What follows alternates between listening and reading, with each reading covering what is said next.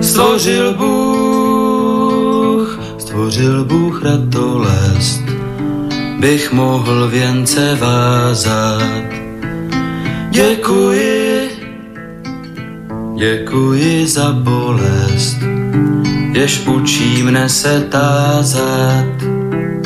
Děkuji, děkuji za nezdar, jenž naučí mne píly. Bych mohl, bych mohl přinést dar, byť nezbývalo síly. Děkuji, děkuji, děkuji.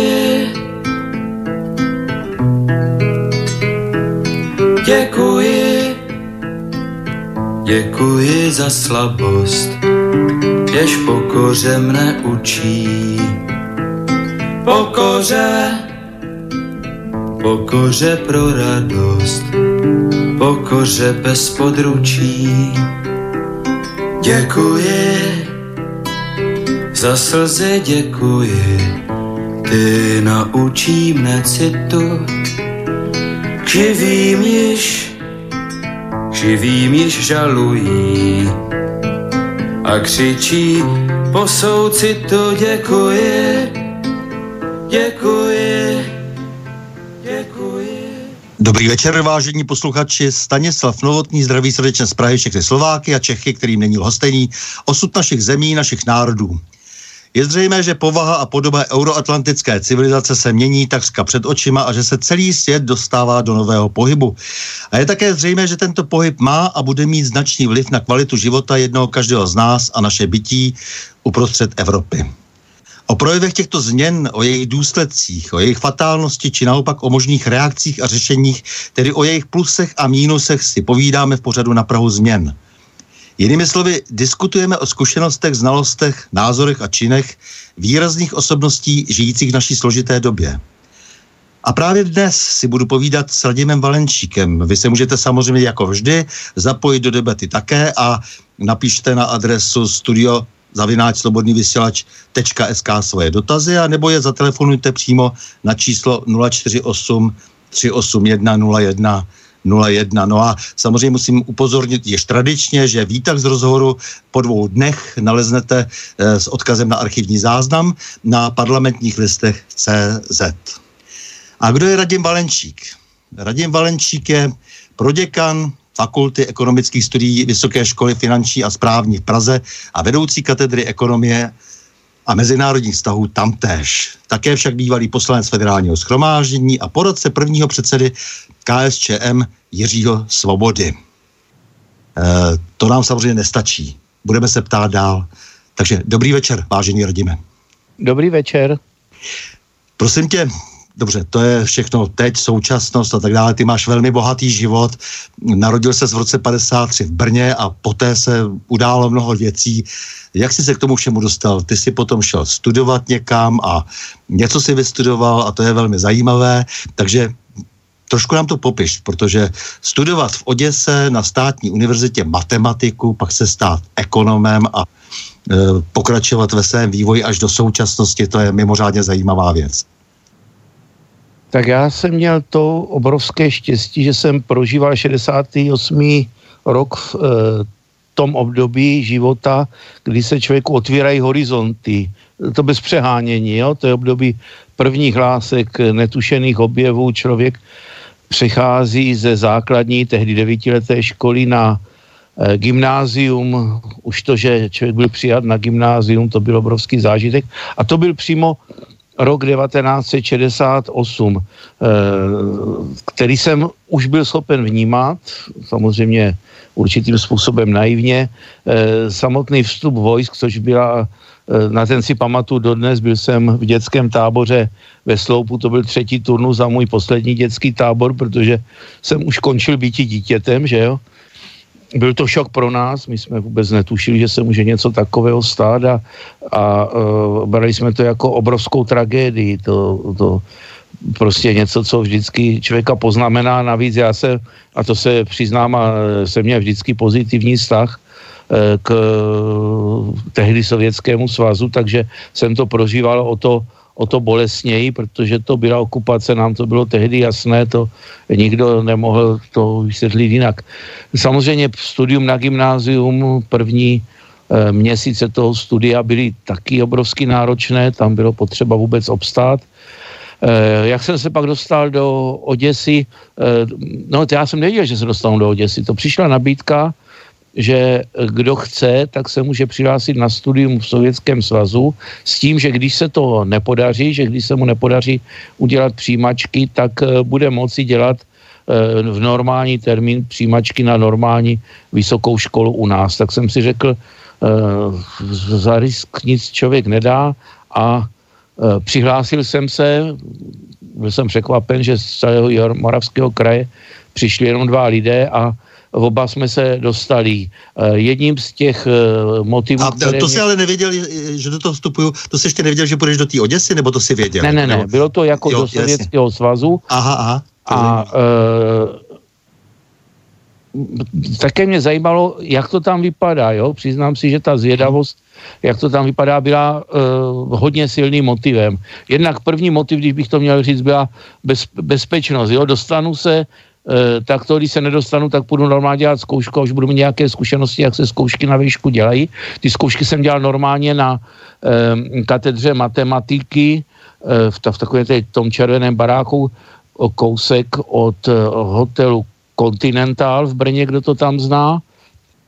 A eh, celkem jsem neměl problém s těmi zkouškami. Uh, neviděli jsme, ještě když jsme letěli do Moskvy, tak jsme neviděli, kam se dostaneme.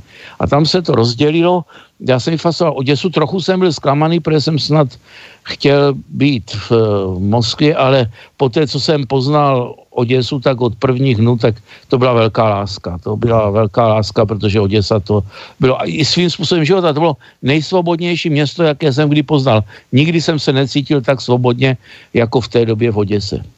Mhm, já jsem ji poznal před pár lety a musím říct, že ta atmosféra je úžasná, protože to je eh, město, kde se spojuje snad, snad všechno se vším, že jo? Úžasné prostě město, kde vlastně cítit ta, ta, ta obrov, to obrovské pulzování vlastně toho, toho světa. Teď už samozřejmě mnohem méně a je to velmi na škodu, no.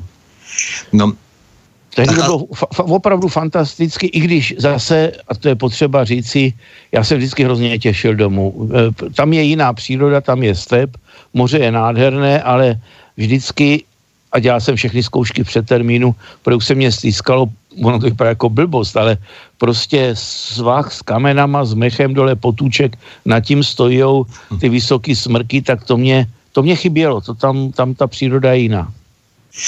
Tak a pak si teda, eh, dobře, vystudoval jsi v Oděse a kam se zamířil? No to zase, teď nevím, asi jsem měl spíš štěstí, protože já hned, jak jsem přišel do Oděsy, mě hrozně v té době tam, tam bavilo... Tam studoval matematiku, to jsme neříkali. Matematiku, no. Hmm.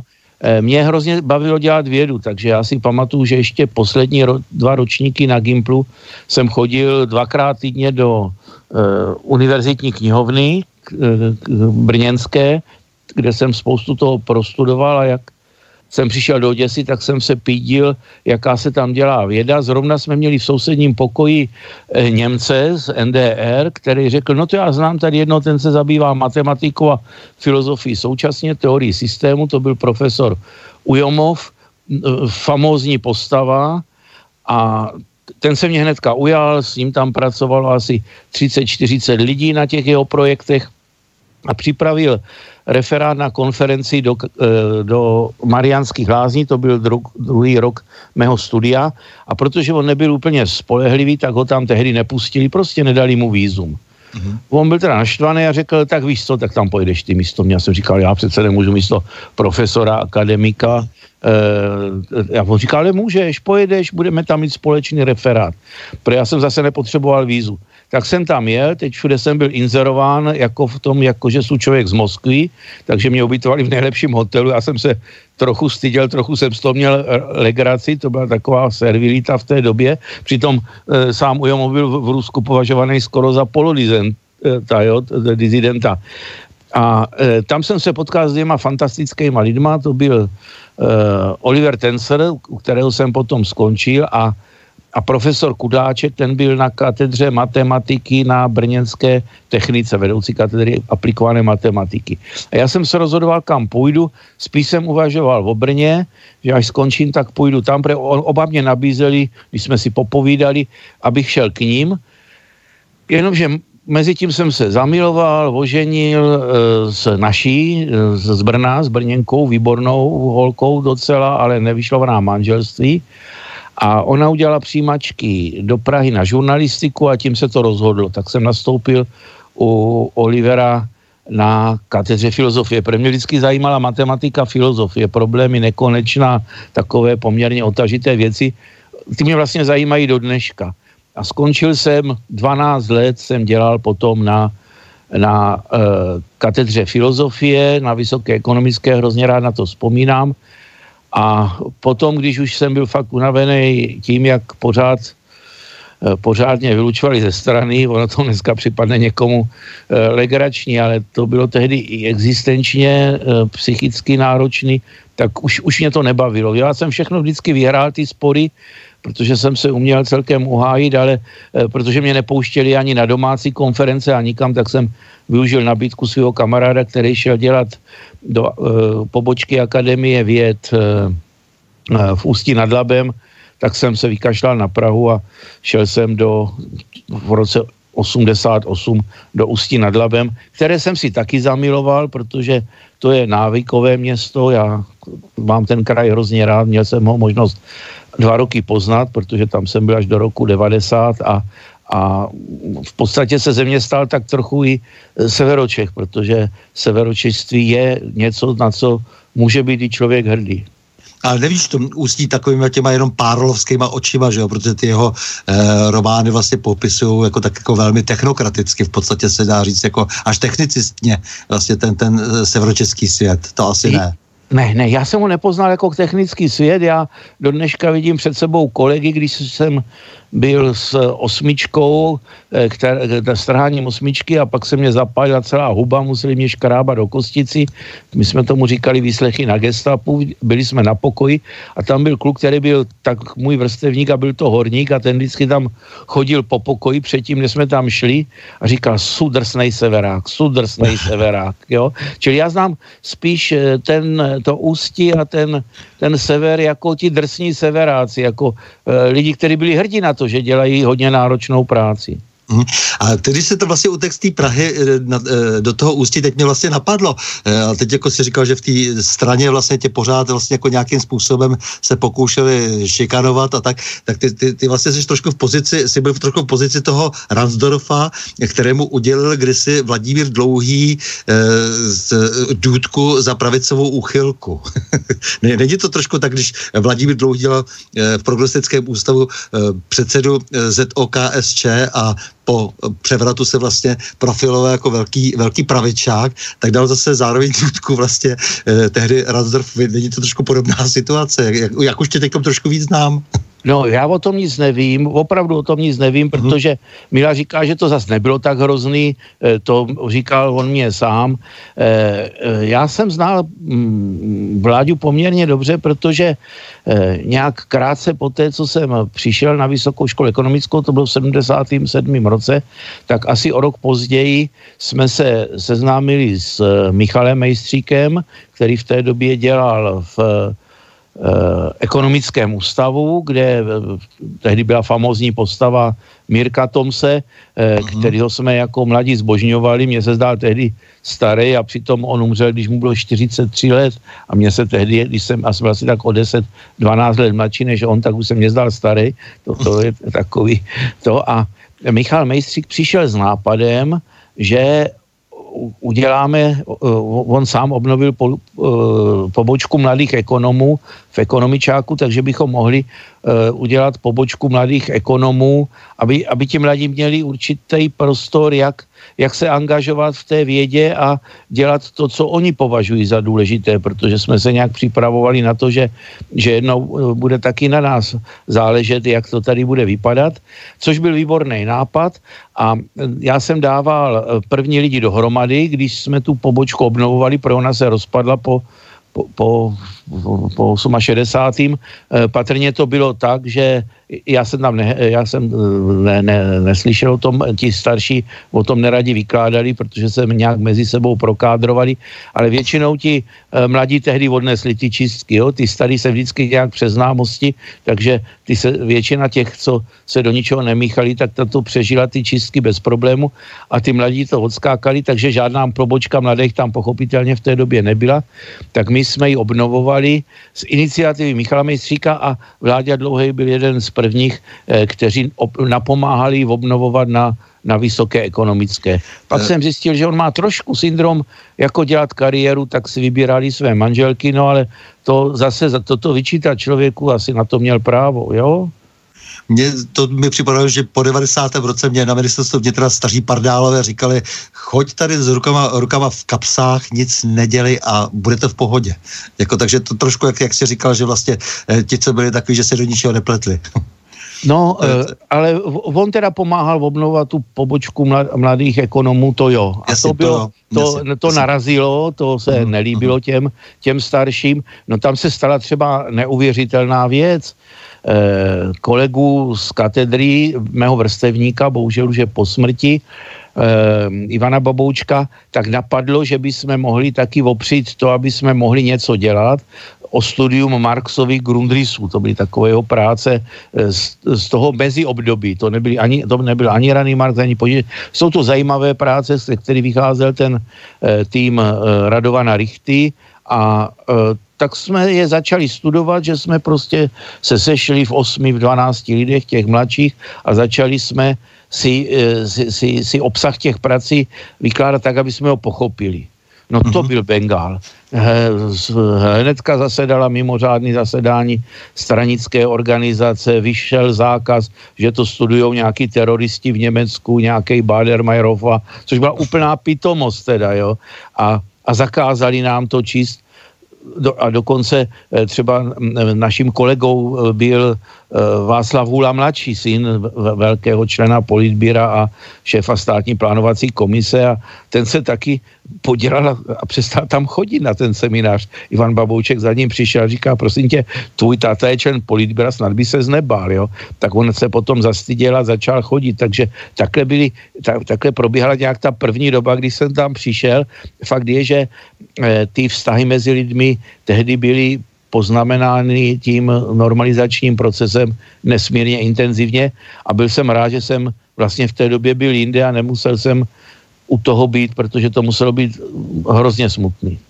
No takže uh, potom jsi šel do Akademie věd už, nebo jak to bylo? Získal ne, ne, ne, ne, titul ne, docenta? Jsem, No, já jsem, no, no obhájil jsem normálně, uh, tehdy to bylo CSC, kandidát věd, že jo? Ano, ano. To jsem dělal u profesora Zeleného z filozofie a uh, potom o asi tři roky později jsem získal docenta, protože jsem měl nejvíc publikací uh, na, na ústavu. To bylo taky zajímavé, nejvíc publikací jsem měl v časopisu Politická ekonomie, kde za první článek to mě taky chtěli vyloučit ze strany, protože starý partizán jugoslávský, nějaký Pavel Duša Nikolič, starý pán, takže dneska už určitě nežije, tak napsal, že to je že to je Gilas, že to je nejrevizionističtější článek, jaký kdy v životě četl a e, já jsem ho obhájil ten článek v diskuzi, v otevřené diskuzi odborné na stránkách toho časopisu. Do dneska si tam každý může přečíst, když nebude lenit a půjde do knihovny. No ale potom mě zakázala strategická organizace publikovat v časopisu Politická ekonomie, což bylo absurdně. Nicméně my jsme měli poměrně osvíceného ředitele, ústavu, který, aby ukázal, že je fandou, e, jako, dejme tomu, nazveme to nových myšlenek, tak prosadil i proti mé vůli eh, to, abych byl docent. Jo? Prostě on jako řekl, prostě on u mě udělal docenturu, nebo na mém pracovišti ten, kdo si ji zaslouží a hotovo.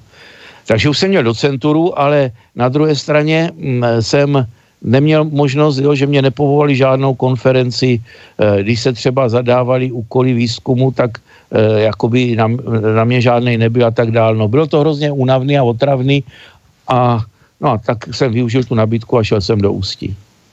No dobře, takže jsi šel do Ústí a potom tedy jak, jako, protože s tou akademií věd, to, to, to, bylo, to, to bylo to pracoviště vlastně tam, jako jo? V tom to bylo Ústí. pracoviště, my jsme měli za úkol uh, nějakým způsobem navrhnout uh, komplexní řešení problému toho kraje, uh-huh.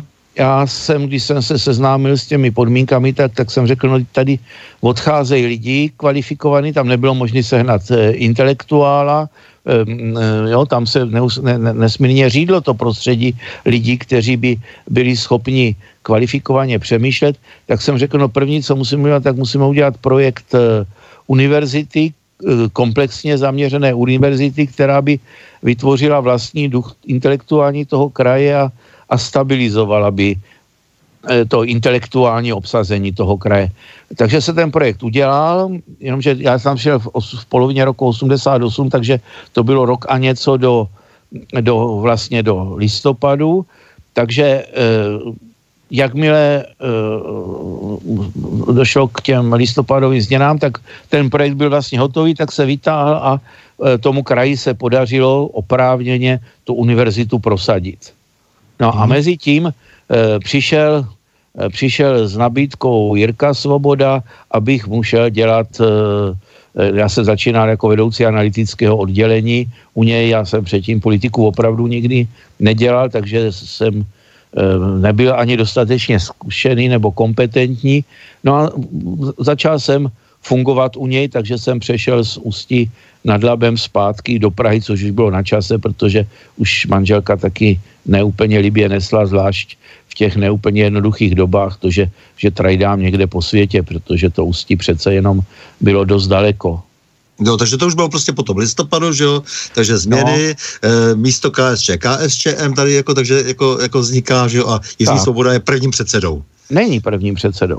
No vlastně ještě ano, jako jasně. Byl ještě, Jirka ano, Machalík ano, před ním, jo? Ano, ještě byl ten Machalík, On ano, porazil ano. Jirku Machalíka v poměrně uh-huh. dramatickém souboji, to se neví, jak to dopadne, ano. na tom prostějovském plénu, eh, na tom prostějovském sjezdu, prostějovském ne, olomouckém sjezdu eh, na podzim roku 90. Jirka mhm. Machalík byl ano. zvolený v březnu někdy, myslím, roku 1890 a já jsem od něho nastupoval od prvního od prvního první 91 jsem k němu nastoupil jako poradce. Dobře, takže si poradce Jiřího Sobody a co bylo dál, protože já jsem eh, to trošku sledoval zpozdálí, protože ty víš, že já jsem vlastně byl na opačné straně barikády naprosto před i po, ale a dokonce, protože ty si potom e, taky pracoval chvilku v, jako redaktor denníku Špígl, ten měl velmi ostře proti mě, co by policejnímu prezidentovi, jako to je na tom vlastně strašně zajímavý, proč vlastně e, jsme potom k sobě našli v rámci jakési neuvěřitelné konvergence jako cestu, a, takže ty si, ty si prostě jako potom, e, potom tedy po těch,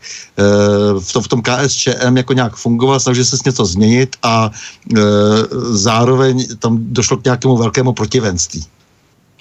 No tak ono to bylo ani ne tak protivenství, tak ta strana byla v té době v podstatě hodně rozpadlá, takže my první, co jsme dělali, že jsme e, začali o, objíždět e, okresy, aby jsme nám měli vůbec kontakt na ty okresy. Takže co jsme byli takhle ten hlouček, bych řekl, co jsme si padli do voka, protože tam jsme se sešli, většina lidí se vzájemně ne, neznala, objevil se tam Milan Razdor, se kterým jsme se znali dobře, eh, Petr Wilhelm, se kterým jsme byli v oba ve vyhnanství, tak jsme říkali, když nás za trest poslali na stáž na Prahu 10 tehdy, za, za nějaký eh, takový ty eh, drobný eh, přečiny, bych tak řekl. Eh, a eh, asi pět lidí tam eh, a začali jsme objíždět okresy, takže Tachov, Setín, eh, takový, co byly obtížně dosažitelné a začali jsme promýšlet, jak tu stranu reformovat.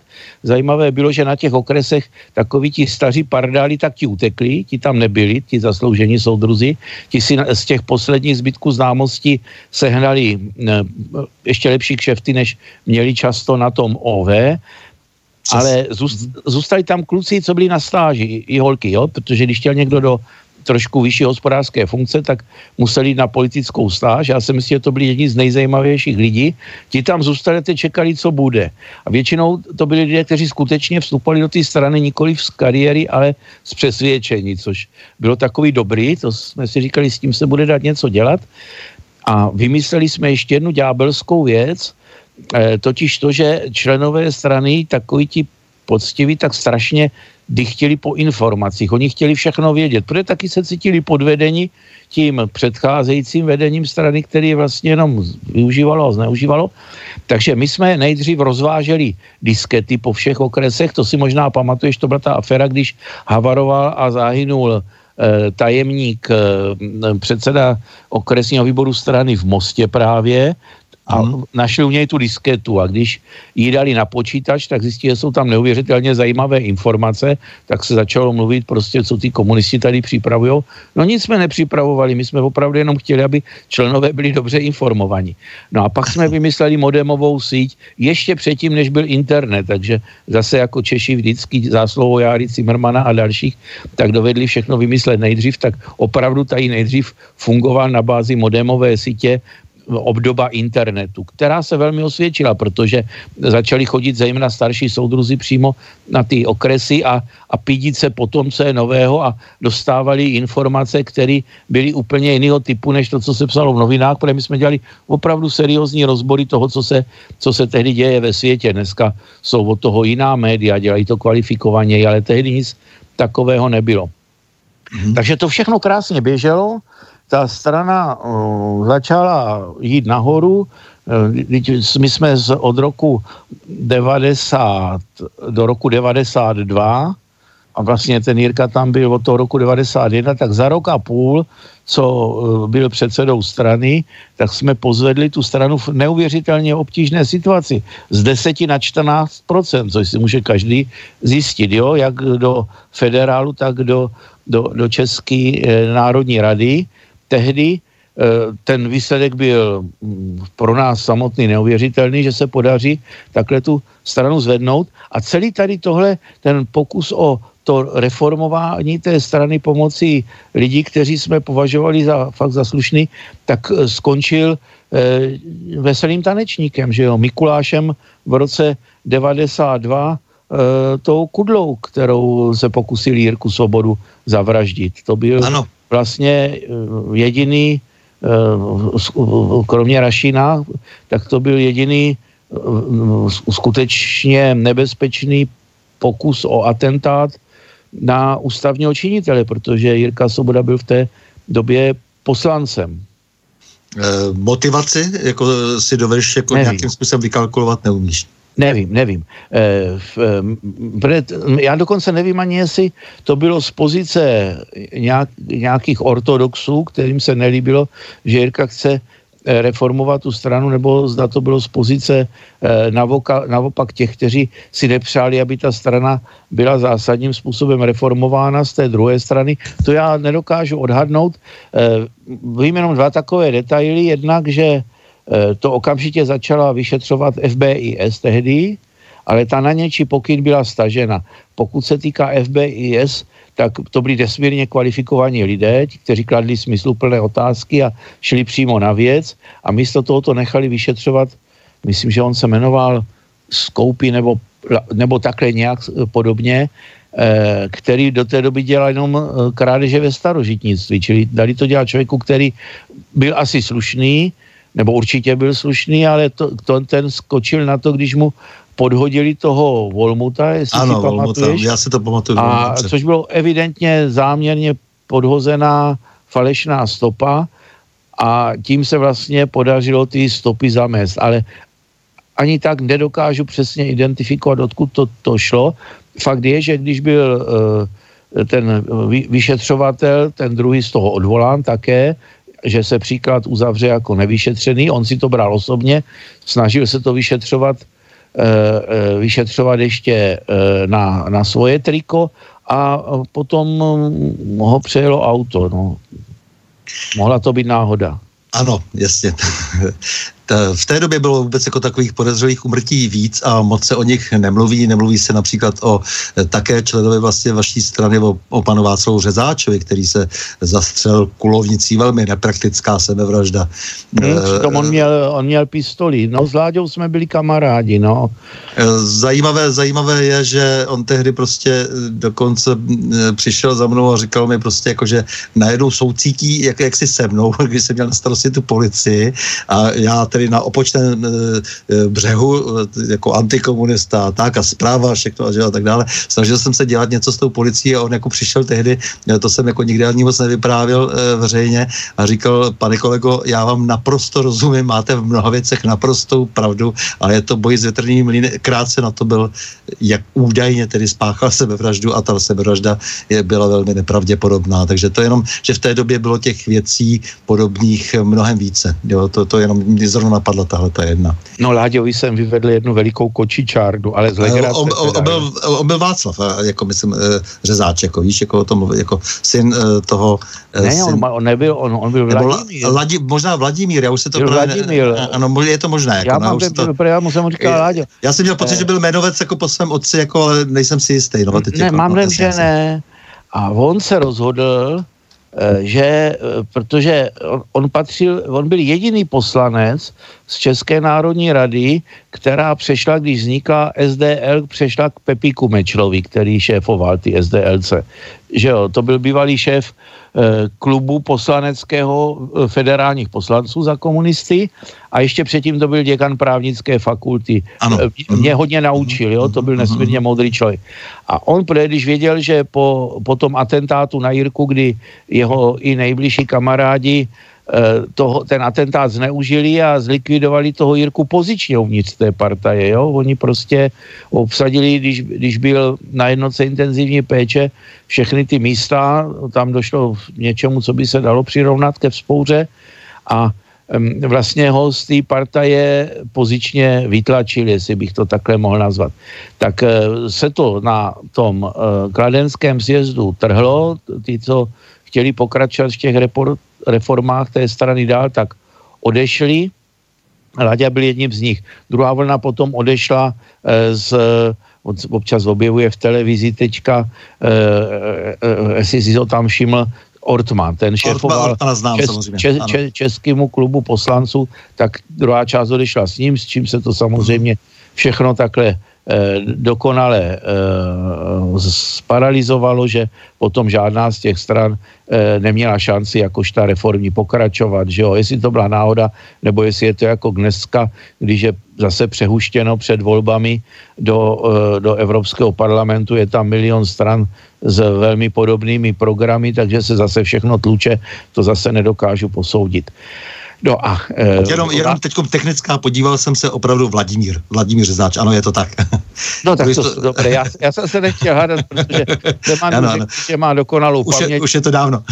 tak e, nemusí se vždycky být pravdu, já bych nechtěl vypadat, že, že, že, že, ta, že, že si myslím, že mě ta paměť funguje, tak už mě nefunguje úplně dokonale.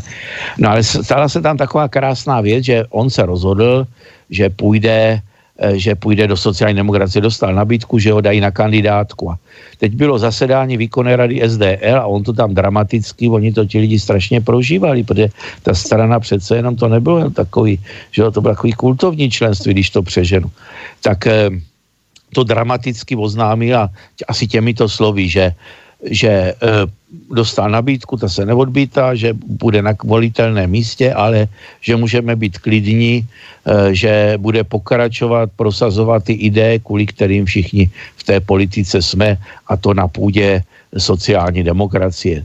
Teď všichni strnuli a já jsem si říkal, tak ti vyvojedu takovou malinkou kočičárnu a teď jako nikdo neviděl, co má, jak má na to reagovat. Já jsem říkal, no tak to je jednoduchý, tak uh, napíšeme do usnesení, uh, ústřední výkonný výbor bere na vědomí zprávu uh, poslance Vladimíra Řezáče o tom, že přechází do sociální demokracie, to bude první bod usnesení a druhý bod usnesení bude ústřední výkonný výbor ukládá e, soudruhu Vladimíru Řezáčovi, aby vstoupil aby vstoupil do SOZDEM a působil tam v intencích našeho programu, tak jak nám to tady řekl. A s ním to málem šlálo, on nepochopil, že si dělám legraci, protože to, kdyby se přijalo pochopitelně, tak by, ten, eh, tak by že jo, to, to by mělo um, fatální důsledky pro něj. Radíme, teď už asi musíme skončit trošku s tou historií dávnou, dá se dneska už říct jako docela dávnou. Pojďme prostě potom, ty si teda potom se začal věnovat už opravdu úplně něčemu jinému a věnoval se své odbornosti. E, takže co všechno se stalo? No mezi tím jsem byl ještě v tom špíglu, jak správně spoznáme. Ano, ve, ve špíglu si byl, jako ano, to byla zvláštnost, no, jako to už jako eh, jsme trošku zmínili, takže dobře, jestli to chceš komentovat ještě?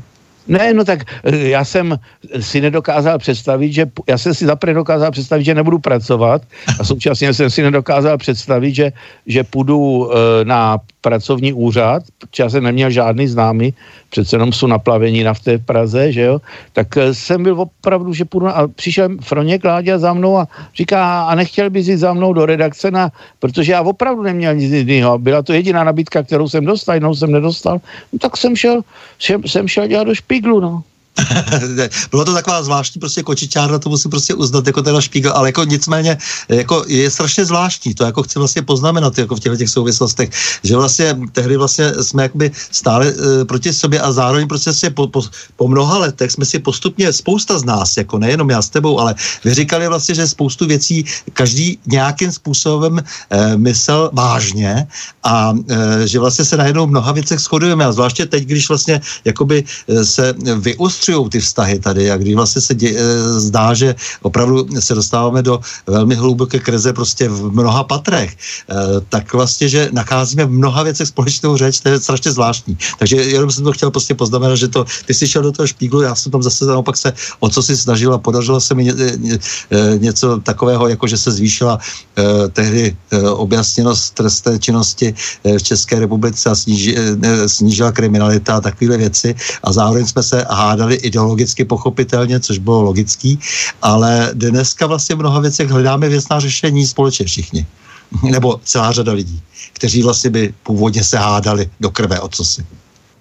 No já tě tehdy se přiznám vůbec neznám, my jsme se poznali až, až ne, to, to, to, to byli jiní... Já jsem dokonce ani nečetl ty články jako v tom špíku. No, no, no. no. To, no to je, no. A tak to byly takový, prostě to, to byly hádky o jaký personál je, kdo, kde prostě přišel o jaký eh, místo a tak dále. Oni to často byli jako lidi, prostě, kteří samozřejmě žádným přínosem třeba nebyli, ale vysvětluj to tehdy v té napjaté době, že prostě mě moc nebavilo třeba, eh, že ty lidi se věnovali akorát stranickým schůzím a ne opravdu policejní práci, že no, pak jsem hledal v té policii eh, lidi, kteří eh, na to tolik času neměli a naopak, jak, jak si to byli třeba odborníci, ale když jako chce někdo vlastně jako bojovat z této pozice, tak pochopitelně si vždycky to střelivo nějaké najde a, a, a snaží se prostě zdůvodnit prostě proč on jako, jako má tu pravdu, když teda se vyhazují ty ideologové a ty politruci a, a naopak se vytahují nahoru ty kriminalisti, protože to se vlastně tehdy ani moc nehodilo nikomu, dá se říct. No, já, já jsem tam měl svoji agendu, tam jasně, mě tak trochu jasně. bavila.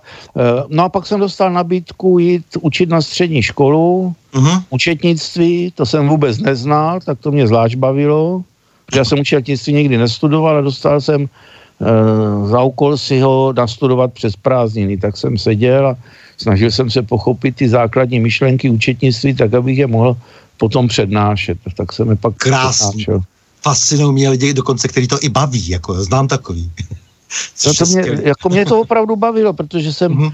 musel se naučit něco, co jsem neznal a mm-hmm. navíc učetnictví je přece matematický svět, jasně, to je jasně. geniální. Já když jsem odhaloval ty, ty tajemství toho účetnictví, tak to, to byl nádherný pocit, to bylo lepší, než luštit křížovku. Takže bankovní akademie, e, to máš taky napsáno v životopise. Jo, jo. No to je součástí vlastně toho uh, komplexu vzdělávacího, jeho součástí je i uh, uh, naše univerzita teďka, jo? čili Vysoká tak. škola finanční a správní. Mm-hmm. Takže pojďme se už prostě postupně právě dostávat k tomu, protože to jsme jako uvedli, e, Vysoká škola finanční a správní, a pojďme se postupně už dostávat k tomu vlastně tvému stěžejnímu tématu teď možná. Nebo ještě malinko prostě možná popiš, jak jsi se dostal na tu školu a jako a proč a tak dále. A vím, že ti to velmi leží na srdci, protože jsme se o tom moc krát bavili, jo, že vím, že prostě s velmi e, tvrdě hájíš barvy školy, což je mi strašně sympatický, protože takhle by to mělo být. Tak prostě prosím, e, trošku mi to jako nějak nějak eh, jako ten, ten, ten krásně ten pro, proces a pojďme se potom dostat té penzijní reformě. Jo, No tak eh, jakmile jsem tam asi dva, tři roky učil, tak se začala připravovat projekt, bylo povoleno soukromé školství, vlastně to, že bude povoleno, s tím se počítal už při vzniku té bankovní akademie, takže jsem byl jeden z těch, kteří dělali ten projekt založení vysoké školy, později univerzity, byla to obrovská dřina, podařilo se to a já se vlastně vrátil k tomu, co mě vždycky bavilo nejvíc, čili dělat uh, učitele a tím spíš učitele na, uh, na vysoké škole, respektive na univerzitě. Byla to vydřená věc, proto možná uh, si toho tak vážím a začal ten život, který, který byl pro mě normální. No. Jasně. No a to hlavní téma, že se teda pustil jaksi do toho, co tady se skloně prostě ve všech pádech, prostě, protože tady nějaká realita a neumíme se pořád k tomu jako politicky nějakým uh, solidním způsobem postavit. Uh, to znamená, co teda s penzijním systémem, který byl nějak kdysi nastaven, má nějakou svoji historii a, a teď tady postupně e, docházelo k nějakým pokusům, pak se zase od nich ustupovalo. Jo? Jak jsi se k tomu dostal jak jsi, a, rozhodl jsi se, že vlastně přijdeš se systémem, který by byl takhle. Přišel, e, máš jakoby vymyšlený systém, který si myslíš, jako že je e, e, vlastně ideální, anebo že je i reálně politicky uchopitelný. To by mě zajímalo.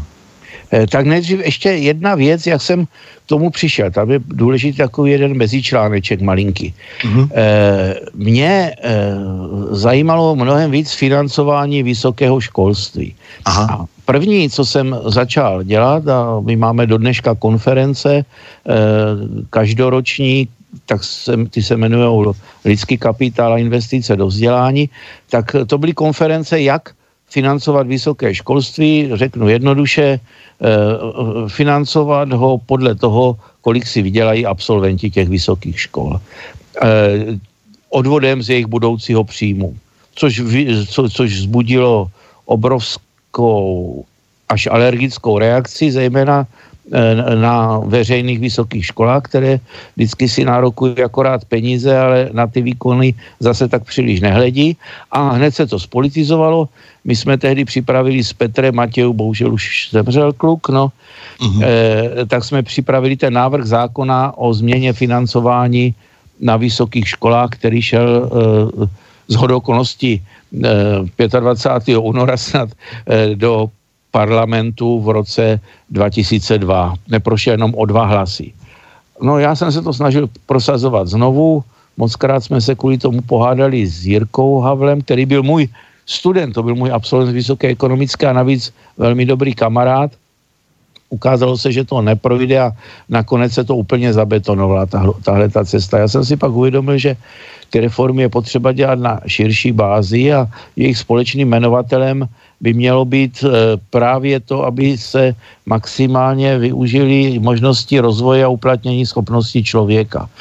A teď eh, jsem náhodou zjistil, protože na naší univerzitě působí jeden z předních odborníků na penzijní systém, to je uh, Vostatek Jarda, že jo, takový pán v nejlepších letech, abych to tak řekl, který navrhuje eh, NDC systém, abych to řekl co nejvíce lidsky. To je systém, uh, kde každý, co do, toho dá, do toho penzijního systému, uh, do průběžného systému, tak to podle pojistné matematiky dostane zpátky. Jo, mo, motivační systém. Jenomže to by byla určitá změna od k většímu nebo k menšímu rovnostářství, což někteří by pocitovali velmi negativně, ale jedna zmínka, kterou profesor Hostatek měl, tak on jednou řekl, že kdyby tento systém byl dobře nastaven, on zatím žádné zemi není dostatečně dobře nastaven, tak by vlastně nebylo potřeba stanovovat dobu odchodu do důchodu, protože ten e, penzijní systém průběžně je nesmírně stabilní, ho v podstatě nezlikviduje ani inflace, ani měnové reformy, protože lidi furt vydělávají peníze a ten nárok se dá vždycky přepočítat a že by, e, jakmile člověk uzná zavodný, že má dost peněz na to celoživotní zabezpečení, tak by mohl odejít do důchodu a sám by si stanoval dobu odchodu do důchodu. Kdyby ten systém byl dobře nastaven. No a mě napadlo, že asi pro celý ten systém se to dá obtížně zabezpečit, to by politicky asi neprošlo, ale neměl by být problém, teda jako v úvozovkách neměl by být problém, udělat to, co jsme nazvali v tom našem týmu, týmu postgraduální nadstavbou stávajícího průběžného penzijního systému. To znamená, udělat to tak, že e, kdo e, dosáhne důchodového věku a neodejde do důchodu, tak bude moci potom vstoupit do této postgraduální nadstavby e, dobrovolně a to, co do ní dá, to dostane podle pojistné matematiky zpátky, aby to motivovalo člověka k prodloužení doby svého produktivního uplatnění, jak tomu říkáme. A to, že by umožnilo Eh, aby všechny ty reformy, které jsou orientovány na to, aby ten člověk mohl být déle, aby déle fit, a aby víc uměl, aby se lépe uplatnil, tak to, že by mohl nastartovat ty reformy, které já považuji za strašně důležitý pro každou zemi. Takže takhle to vzniklo. Mm-hmm.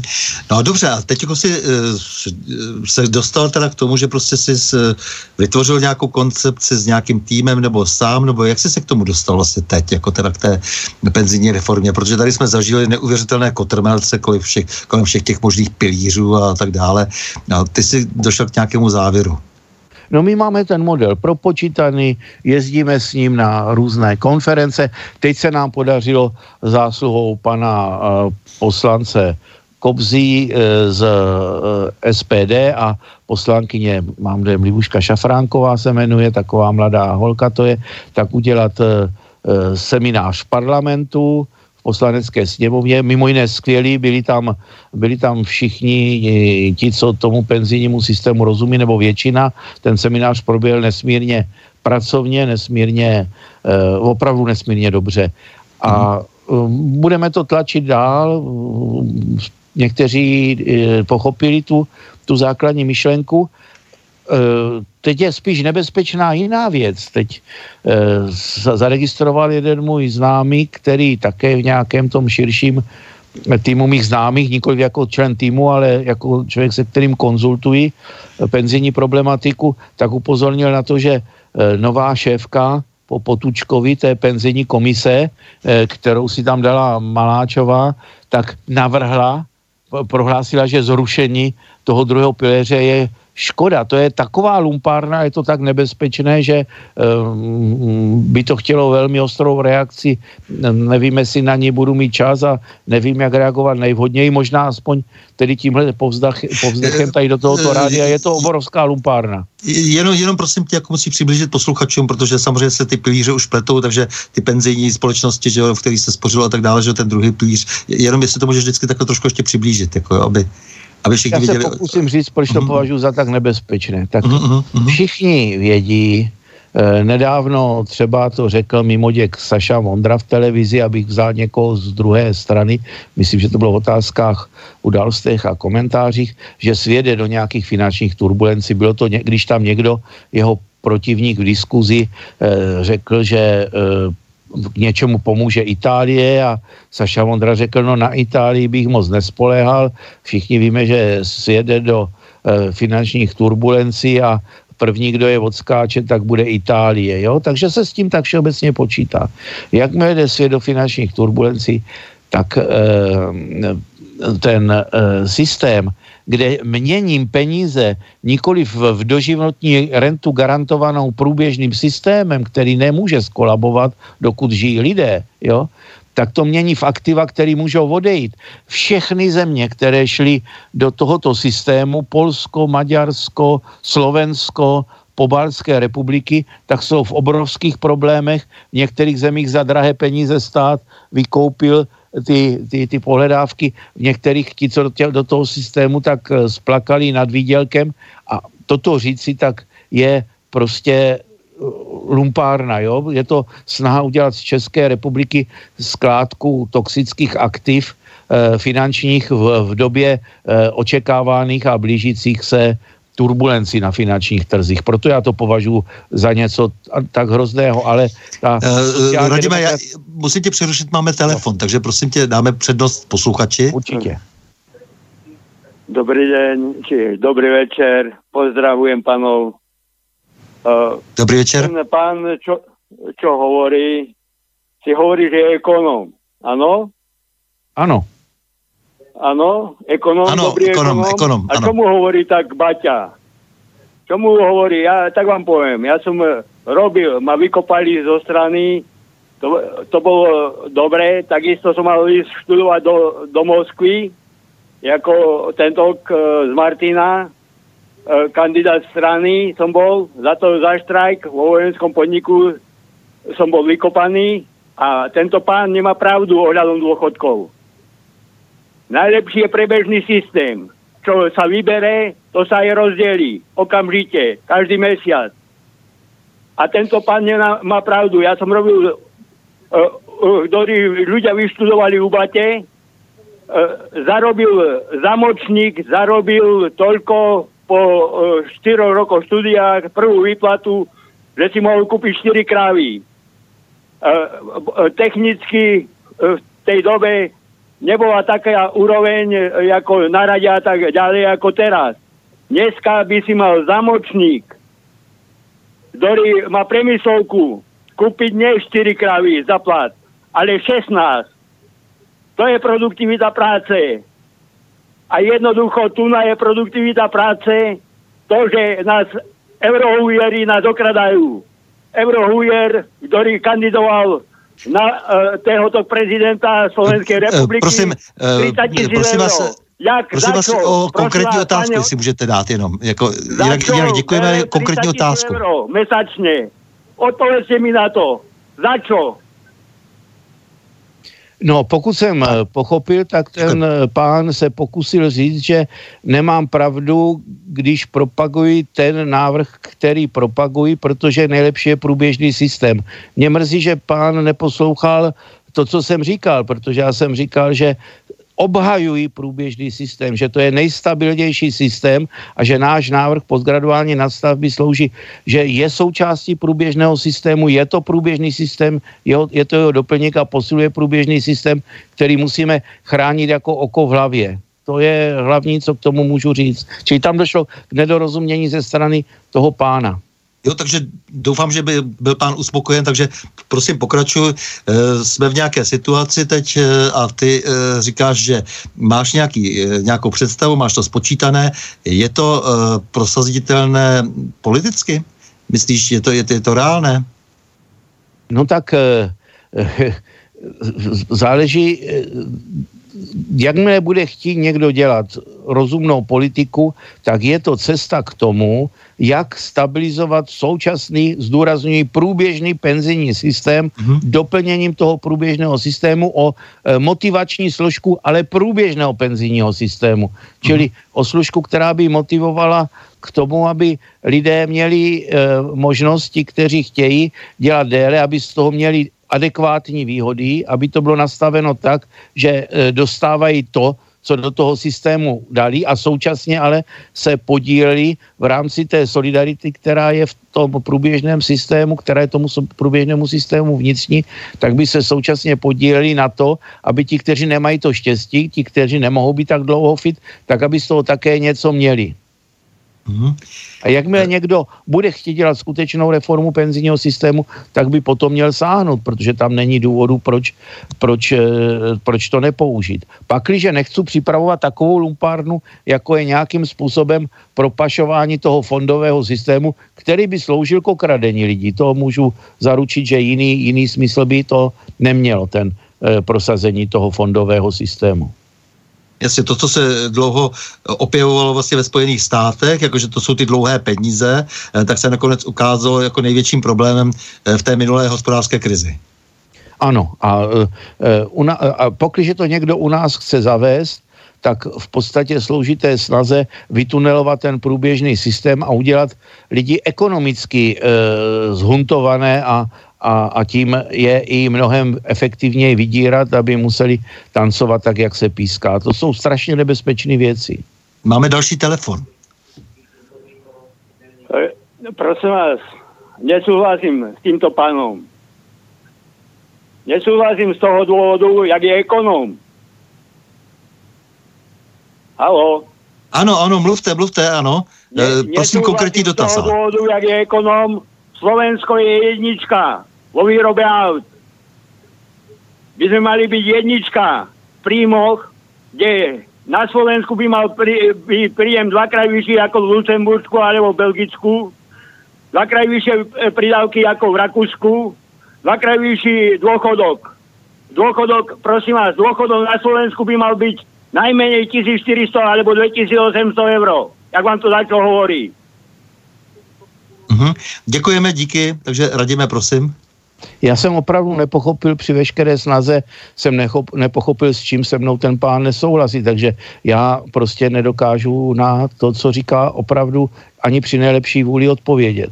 Mm-hmm, jasně. E, tady se zřejmě samozřejmě jde asi, asi o to, že jak si e, je tady ten problém, e, že není schopen vlastně někdo nakonec ty peníze e, vybrat tak, aby sloužily vlastně nakonec v tom penzijním systému. To je spíš možná problém, ne? Ne, to není problém. E, ty peníze e, do toho penzijního systému jsou vybírány poměrně efektivně. Ten průběžný systém je systém e, spolehlivý a těch úniků z něho není tolik. A kdyby se zvýšila ta motivační role toho průběžného penzijního systému, tak by i lidé do něj podstatně ochotněji platili, podstatně by méně se vyhýbali placení. Takže to, co my navrhujeme, tak je reálné. Eh, kolik je teď, eh, prosím, vlastně průměrný, eh, průměrný důchod, průměrná penze? No říká se, že nějak v krátké době bude 15 tisíc, teďka to bude nějak kolem těch 14 tisíc. Mm, u Slovenska jsem se dočetl, že to je nějakých snad 450 euro, nebo tak nějak podobně. 450-500 euro, nevím. No, Zdá je to možné. No. Mm-hmm. Jenomže tady je samozřejmě strašná spousta mm, ještě nějakých mimoekonomických faktorů. Eh, porodnost, eh, bezkoncepčnost celé řadě eh, oborů, to znamená například podpora rodinné politiky a tak dále, že aby tedy vlastně ten, rodi, ten, ten průběžný systém mohl být doplňován tím, že se samozřejmě reprodukuje ta populace. Na podpoře rodince z pravidla zhodou všichni, e, tam je asi nejčistší řešení e, snížení daňového základu podle dětí, protože to právě motivuje k vyšší populační aktivitě e, e, ty rodiny s vyššími příjmy a to asi objektivně potřebujeme. Eh, samozřejmě ještě se nabízí další otázka. Eh, já myslím, že to leží hodně na srdci, ale že to eh, často formulují prostě nějak zastředně a tak, že je tady obrovský otok peněz vlastně z výroby, právě protože třeba se účtuje úplně někde jinde, když jsme u toho účetnictví, to znamená, já nevím, klasicky mladoboleslavská Škodovka nakonec eh, ten výrobek celý vlastně vyúčtovaný v Německu třeba, takže jsou tady nějaké, e, nějaké disproporce v tom, co by vlastně ta země mohla, s čím by mohla počítat a s tím, s čím nakonec počítat nemůže třeba. No to je, to je ale na samostatné povídání ten, eh, těch cest, kterým je drancován ten stát, tak je podstatně více než eh, toho, o čem se hovoří. Třeba to přes dividendy, to je jenom menší část těch peněz, které z naší země odtýkají. Těch cest, kterými ty peníze odtéká, je podstatně více. Hmm. A takže ještě jako nějaká další konkréta, co ještě by si k tomu, k tomu penzijnímu fondu, tedy k té koncepci, mohl říct, tak aby to bylo srozumitelné každému posluchači?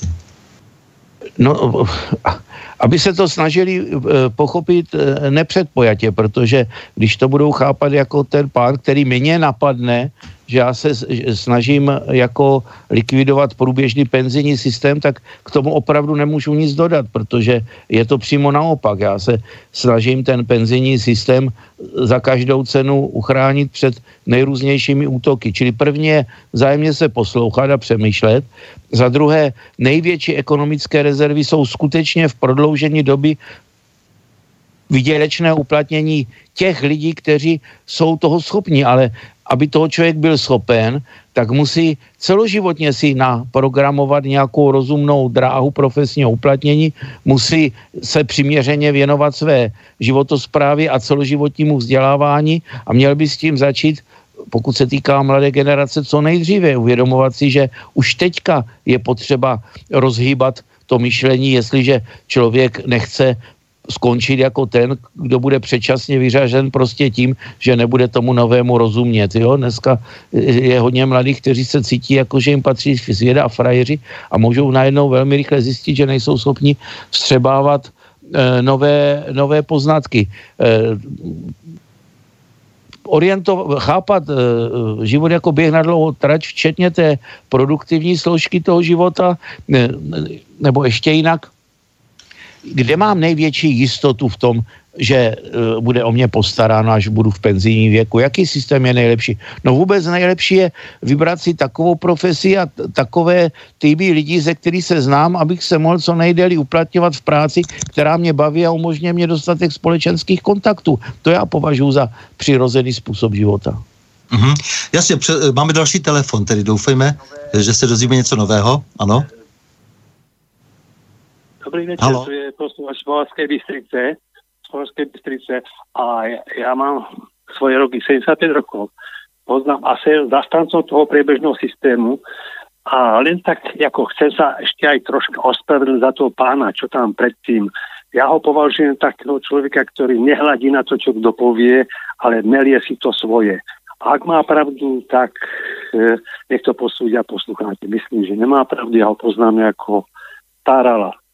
No, ale nevadí, každý má svoje právo. Ja chcem sa k tomu, že e, tiež si myslím, že ten priebežný systém najlepší, lebo dokáže reagovať na konkrétnosti e, v tej ktorej dobe.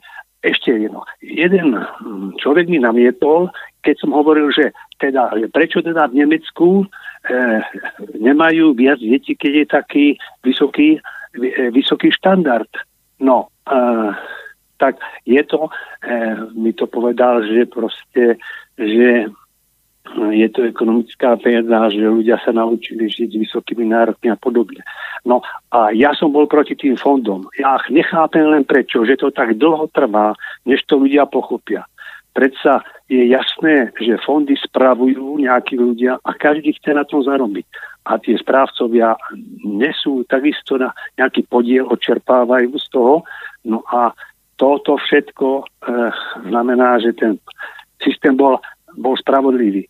Ten, to terajší. A ešte chcem jednu vec, že teda však kde je tá hranica z, e, zdanenia tých bohatých alebo tých majiteľov firiem, majiteľov invest, invest, um, akcionárov bank a podobne. Tam sú obrovské rezervy. Nehrávim, že to musí byť nejaké vysoké, ale stroje budú zarábať aj v budúcnosti veľké peniaze.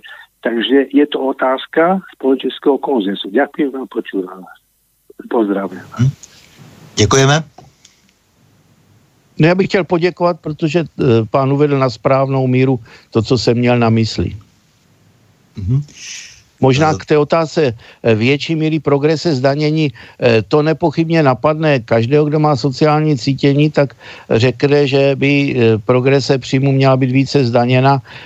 Já se obávám, že by to při tom, kdybychom to nastavili ještě drsněji, tak by se zvýšila motivace k tomu, aby Eh, docházelo k daňovým únikům, že by člověk třeba eh, byl, eh, pracoval tady, ale podstatnou část mzdy dostával v zahraničí přímo tak, aby to bylo nedosažitelné pro naše daňové orgány a podobně.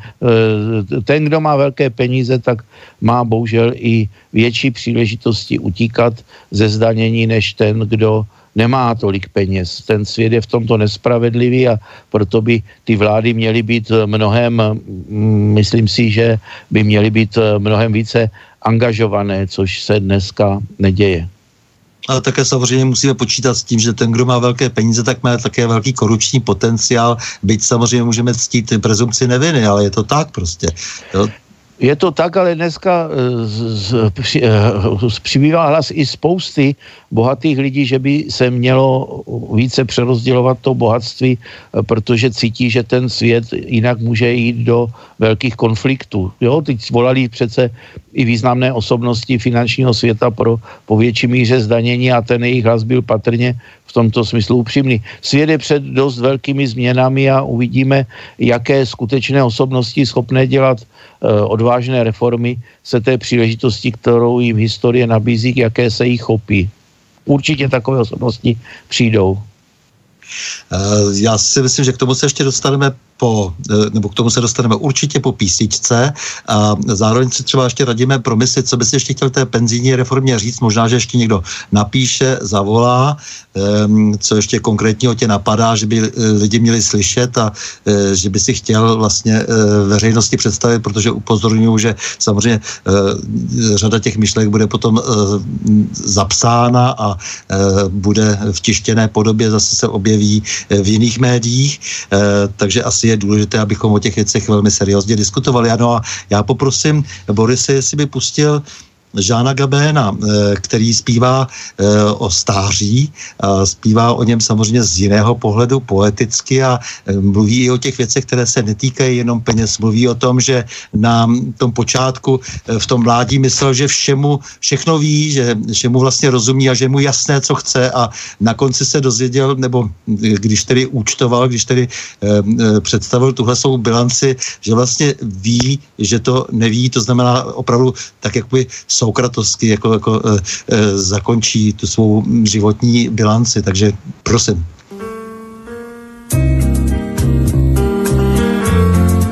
Quand j'étais gosse, haut comme trois pommes, je parlais bien fort pour être un homme. Je disais je sais, je sais, je sais, je sais.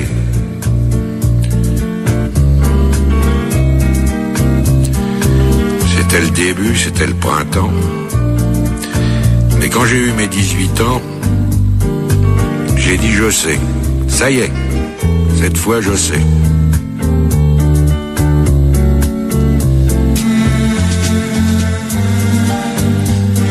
Et aujourd'hui, les jours où je me retourne, je regarde la terre où j'ai quand même fait les 100 pas, et je ne sais toujours pas comment elle tourne.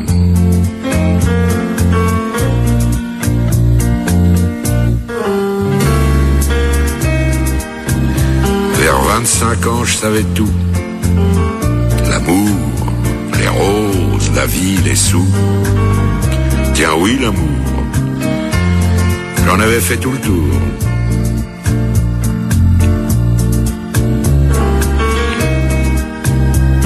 Mais heureusement, comme les copains, je n'avais pas mangé tout mon pain. Au milieu de ma vie, j'ai encore appris.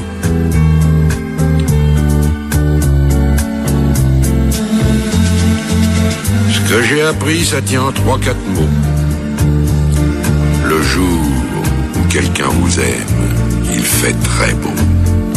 Je peux pas mieux dire, il fait très beau.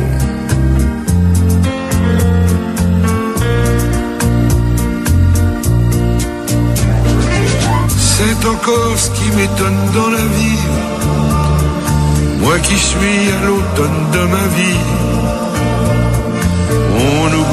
Tant de soirs de tristesse, mais jamais un matin de tendresse.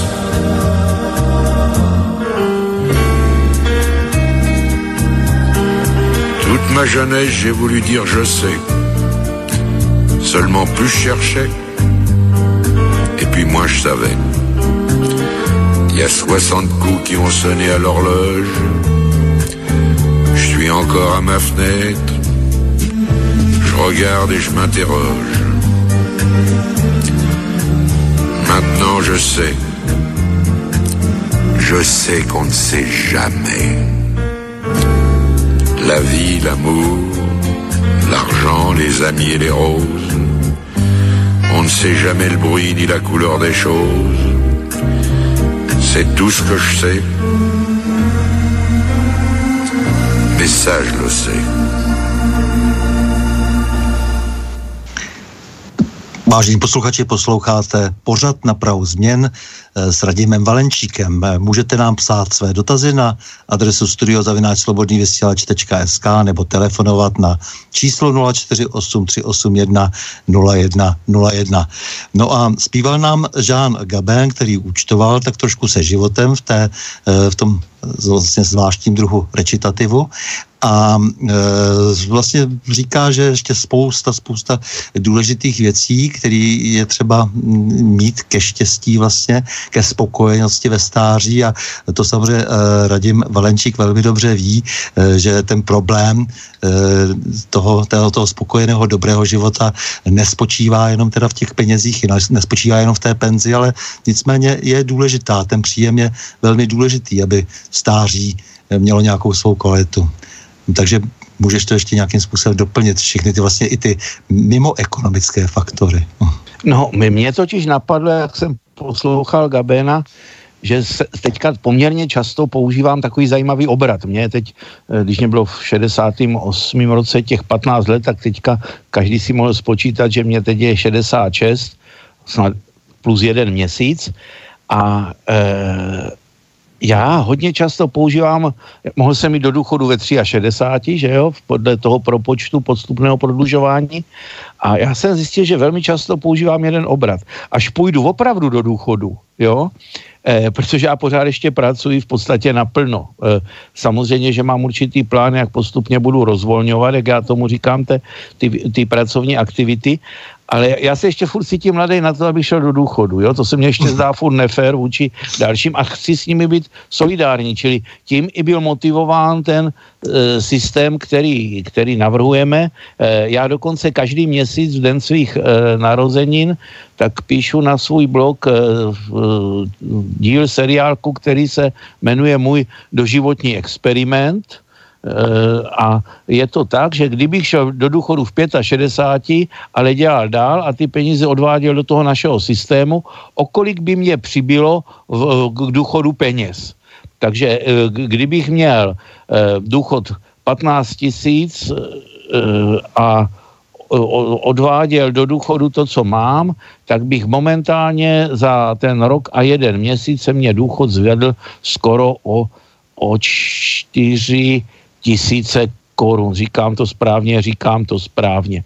O, o 4 tisíce, což je poměrně dost. Jo? Za rok a měsíc e, nárůst důchodu o 4 tisíce korun a máme spočítáno, že něco přes 70 let by už člověk měl 75% e, a on rok a něco kolem těch 72 let by měl Eh, stoprocentní náhradu posledního příjmu, který by měl, i kdyby už žil jenom z důchodu.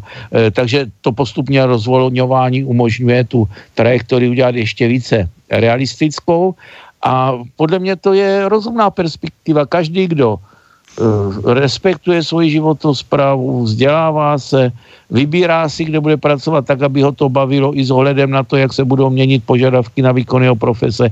Chce se uplatnit v tvůrčím týmu, ví, že ten tvůrčí tým jeden nebo druhý nemusí přežít, ale proto je potřeba vědět o více a vždycky se někde uplatnit, tak prostě má šanci žít takovýmto životem a současně být solidární i s těmi, kteří třeba mají menší štěstí, protože my počítáme, že by v tom eh, systému byly ty penze ta výplata penziv z toho postgraduálního systému zdaněna 15% aby se definitivně stabilizoval na věky věku v ten průběžný systém.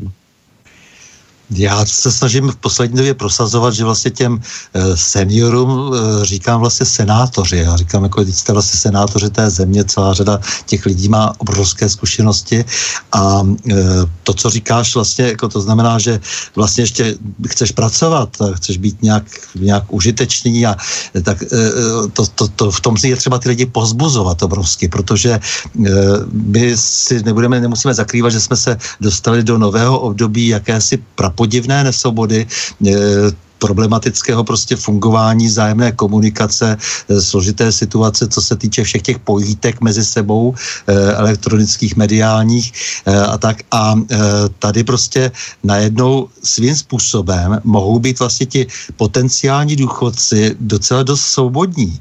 V poslední době se o tom stále více hovoří, že by mohli být vlastně takovou určitou brzdou všeho to, toho, co samozřejmě je to na úplně jako jinou debatu, ale v tom se určitě shodneme, že se děje spousta hrůz a spousta nesmyslů a oni mohou být tou brzdou, že můžou být vlastně odvážnější ve svém věku. E, zní to paradoxně, ale je to tak.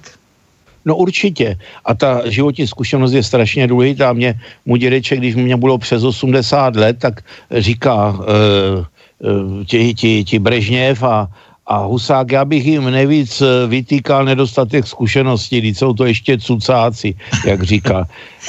on by měl takový břitký smysl pro humor celý život, takže, eh, ale v tom to měl pravdu. Eh, ty zkušenosti z toho nadhledu, to, co sám člověk prožil a může porovnávat různé doby a ptát se, proč najednou na to tehdy reagují lidé tak a po druhé zase na to reagují lidé tak, to je strašně cené a chce to být aktivní. Eh, já mám takovou zkušenost. Nemůžu si stěžovat na to, že by s přibýváním let, že bych ztrácel schopnost přesahu, vidět věci nově. Já jsem se vždycky snažil vyhýbat se stereotypnímu vidění, upadnout do nějaké té škatule, ze které už se nedostanu. Takže v tom problém není. Problém se stářím tak je, došla, když jdu z prudkého svahu, ráno, když si oblíkám ponožky, no to je úplný horor, navíc oni se cvrkávají. A třetí věc je přibývání na váze, protože mě baví už jenom jíst hlavně z těch běžných potěšení, že jo. Tak to jsou snad ty tři velký problémy. Jinak jako celkem zatím žádný jiný problém ne, nepocituji. Ale ty ponožky, to je hrozný horor. To je hrozný. Ne, ale nabídněme těm, těm, těm lidem, kteří jsou v tom zralém věku, tak jim nabídněme to, že prostě budou nějakým výraznějším způsobem zainteresováni na řešení eh, budoucnosti. Všichni máme nějaké nějaké děti nebo vnuky. Eh, tady je třeba prostě, aby, se, aby jejich hlas byl právě slyšet, aby přesně už je nebavilo jenom jíst, jak říkáš. Jo, to, to je prostě jedna zábava nás všech velmi všeobecná. Eh, takže s tím bojujeme všichni. Ale eh, právě, aby byli trošku zrušeni z toho, že ještě můžou nějak věci ovlivnit. Ta současná tendence, že by bylo dobré posunout volební právo, tuhle říkal jeden člověk, který se tvářil velmi seriózně, jakýsi bankovní analytik, až jak do téměř prenatálního stavu, až tedy nebo do okamžiku narození aspoň, eh, tak to, to, to takové si dějou nesmysly, jako jo.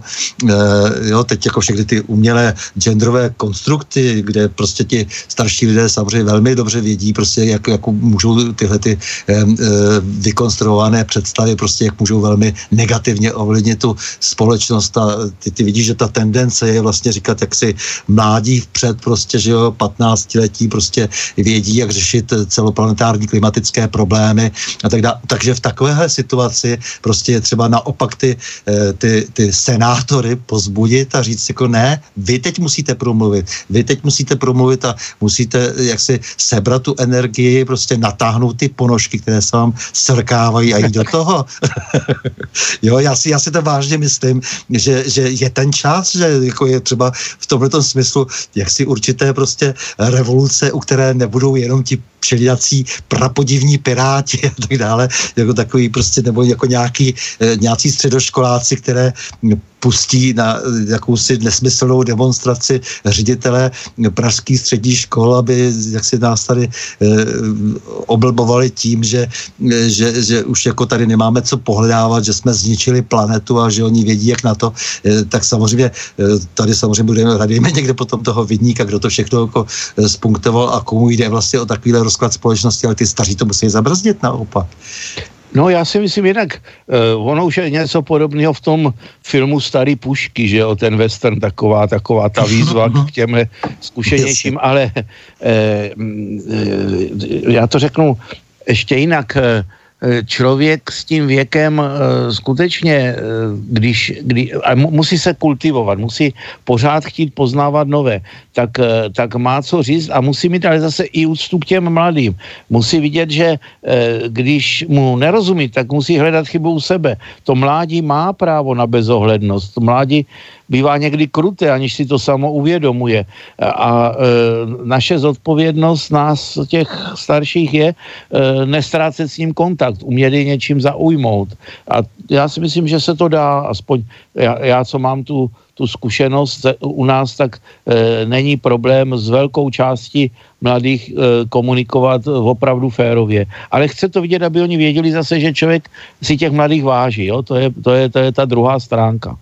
Jasně, to je, to je samozřejmě prostě, ale teď jako se to trošku to kivadlo prostě přehouplo tak, že už to přestává dávat jako nějaký rozumný smysl a, a opět jsme zpátky trošku v něčem v těch 50. letech, že jo, mládí před a, jak, a, a tak dále, naprosto bez smysl, že jo, takže takový to e, nesmyslné používání toho slova pokrok a co je to vlastně pokrok, všechno, co je takzvaně moderní vlastně pokrok, to jsou přece nesmysly, že takže, takže vlastně usazovat i ty věci prostě na, to, na, na své správné místo, že jo, e, a vlastně vyvolat ten zájem eh, těch starších lidí eh, a nenechat se tady opravdu stresovat tím, že vyjíždí tady nějaké eh, skupiny aktivistů a, a vysvětlují jim, že jsou hloupí a dezinformovaní, když čtou to, co vlastně by neměli číst a, a posílají si nějaké řetězové e-maily, které jsou strašně nebezpečné a toxické a vysvětluje to tam chlapec prostě, který možná ani nerostou vousy a, a tak dále. Takže, takže tohle to je, to tohle to by bylo dobře prostě, aby ty starší lidi pochopili teď, jako, že mají svoji roli.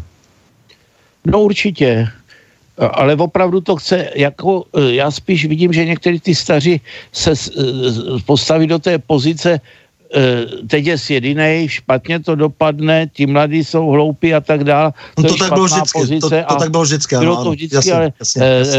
my musíme i těmhle lidem se snažit jak vysvětlovat, aby to nevzdávali, aby, aby s těmi mladými komunikovali. Ostatně je to i o té rodině, kdo má uh, svoje děti a má vnuky, protože už jsou ve věku spíše toho vztahu k vnoučatům, tak e, má, myslím, dost příležitosti e, tím přímým kontaktem e, s těmi generacemi a obgenerací, tak přece jenom ten svět chápat tak, že ho to neustále vyvádí z těch stereotypů, do kterých by ho to stáří možná rádo natlačilo.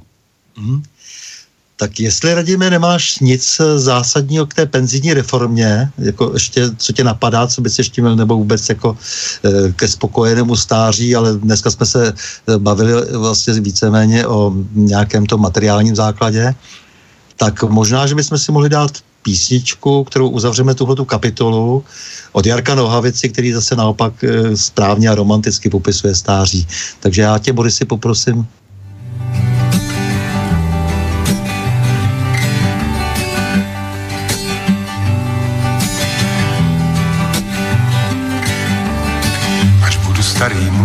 staré knihy číst a mladé víno lisovat.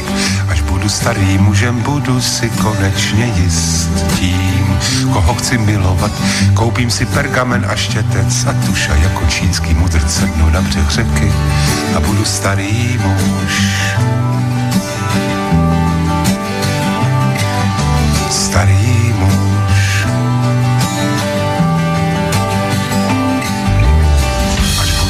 starým mužem pořídím si starý byt a jedno staré rádio. Až budu starý mužem, budu svoje místo mít. U okna, kavárny, avion, koupím si pergamen na štěpec a tuša budu pozorovat lidi, kam jdou asi a budu starý muž. A budu starý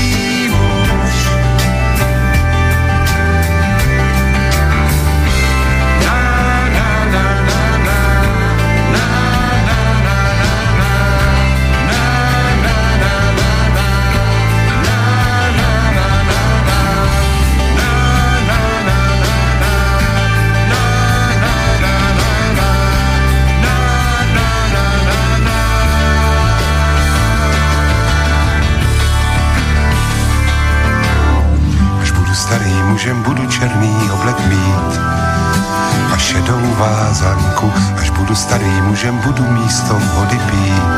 Lahodné víno ze čbánku, koupím si pergamen a štětec a tuša budu mlčet jako mlčí ti, kdo vědí už. Starý muž.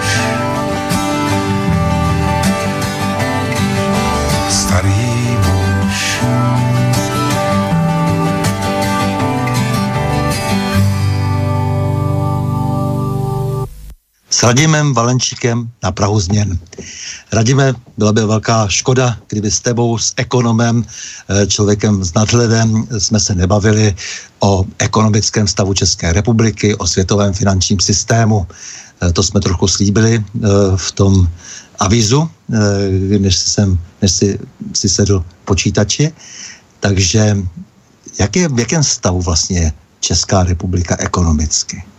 Já myslím, že eh, lépe, než se nám snaží pořád říkat, ono v ekonomice platí to, že když jsou optimistická očekávání, tak ten, ta ekonomika se eh, vyvíjí pozitivně, jakmile začnou chmurná očekávání, ekonomice se přestane dařit, protože lidé začnou víc šetřit a vypadne část spotřební poptávky a ta ekonomika se začne jakoby se, se zhroutit do sebe.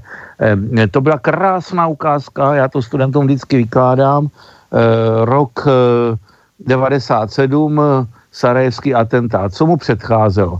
Natlačili Klauzovu vládu, aby šla do škrtu. Eh, čili do těch balíčků Klauzových, jestli si pamatuješ. Jo, jo, jo, pamatuju velmi dobře. A v takové chvíli je povinností centrální banky dělat expanzivní politiku, tu ekonomiku povzbudit tím, že nasype nějaké peníze.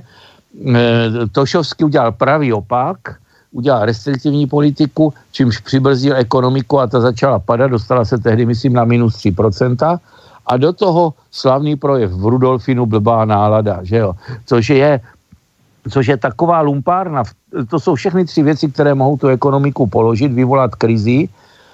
A e, také k tomu došlo. Tam ovšem nikdo nepočítal, že z toho obleženého Sarajeva se podaří tomu Klausovi proniknout velmi dobrodružným způsobem eh, přes eh, za pomoci i Slováků, eh, které tímto zdravím, na bratislavské letiště a přivez ho na jednání výkonné rady ODS. A já doteďka vidím v televizi ty záběry, když ti dva rošťáci, ten Filip s Rumlem odcházeli a Ruml, který aspoň bylo trošku té poctivosti, tak měl ty slzy v očích, že jo, a tehdy to tam Klaus v podstatě zvrátil tu situaci a e, nakonec to svým způsobem dobře dopadlo, ale to bylo přímo z učebnice.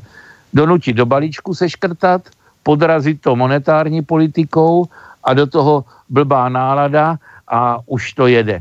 A te, zrovna teďka, když se říká, že odhad se změnil, že Česko ekonomika do budoucího roku, eh, já to vidím trochu jinak. Eh, Česká republika ne na dlouho, ale na nějakou perspektivu několika málo je poměrně stabilizovaná, není do se čeho bát.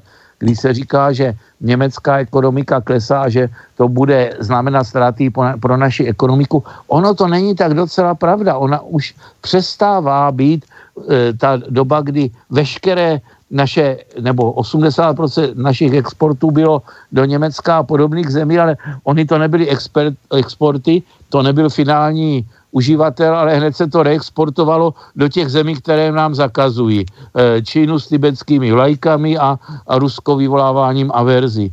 Tak to je, to je ta lumpárna, kterou je tato země ožebračována. A každá firma, která si chce zabezpečit dlouhodobou budoucnost, tak si musí najít nezávislou cestu k plnohodnotným exportům a nenechat se okrádat o tu plnou exportní marži, protože potom není schopna dostatečně ufinancovat právě ten, ten základ toho technického inovačního rozvoje.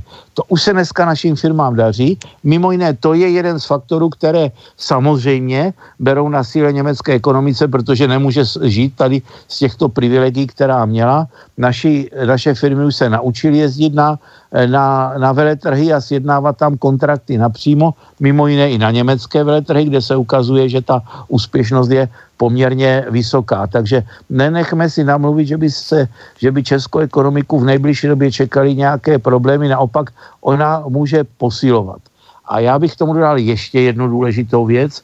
Eh, my to setkání Trump-Babiš můžeme hodnotit různě, ale já se domnívám, že Trumpa už přestalo bavit, jak tím deep statem dosazené slohovské struktury těch Merkelů a, a, a Macronů jak, jak mu jedou po krku, jak plní rozkazy těch centrál, které nemá pod kontrolou, nebo těch enkláv v rámci těch spravodajských služeb, které nemá pod kontrolou a rozhodl se vsadit na, na posílení pozic v Evropě přes střední Evropu. E, to, to, myslím, že v tom byl ten hlavní úmysl a to, že jel právě do Česka, tak e, to z řady důvodů, jednak e, naše pozice, jednak první manželka, se kterou se nerozešel ve, ve špatném a že v té Evropě se mohou ještě dít poměrně zajímavé věci z hlediska toho, kdo jaký bude mít vliv na co. Sám si myslím, že bude docházet k výraznému procesu emancipace e, středounijního prostoru. Je, to bych byl samozřejmě velmi vděčný za to, že by, kdyby se něco takového stalo, ale prostě samozřejmě, pokud si ho nevybojujeme, tak, jako, tak se e, e, nic zásadního nestane určitě jako tak zásadního, e, aby jsme obrátili ten export tam, kam máme a kde je ještě nějaká snad poptávka ale jenom chci konstatovat, že krásně to vyhodnotil už dávno uh, George Friedman, že, který říkal prostě, jako tak my jim to prostě zakážeme, tedy mluvil hlavně o Němcích, uh, aby vyváželi třeba zboží do Ruska a tak dále, prostě uh, jako přijmeme sankce a tak dále, oni přijmou sankce, my je donutíme, Deep State je donutí, v podstatě jinými slovy uh, říká a uh, jo, komentuje pak ty války a tak dále, a ke všemu tomu vždycky říká, je to sice nemorální, ale účinné. No a my bychom si měli uvědomit, že to tak je opravdu, že Spojené státy zvýšily obrovský export například do Ruska a e, my, jsme, my, my prostě sedíme a, a ztrácíme pozice, takže, ale ty říkáš zase na druhou stranu, že už se osmilujeme. Já bych byl rád, kdyby i naše e, politika si uvědomila, uvědomila, že musí být sebevědomější v tomto smyslu a to, co říkáš jako o té střední Evropě, ono to e, souvisí hodně s politikou Polska vlastně, že jo? To, to, to prostě je velmi výrazný. E, tady, jak si ty všechny úvahy o tom e, trojmoří, ale jsou zároveň zároveň i trochu nebezpečné. Ale je, jestli chceš ještě tomhle tom tématu pokračovat, tak e, prosím, budu velmi rád, protože mě samozřejmě zajímá tvůj názor na, e, jak říkáš, středoevropský e, prostor, to znamená středounijní říkáš, to znamená na B4, na její pozici a tak dále. Jestli můžeš trošku svůj, svůj pohled popsat.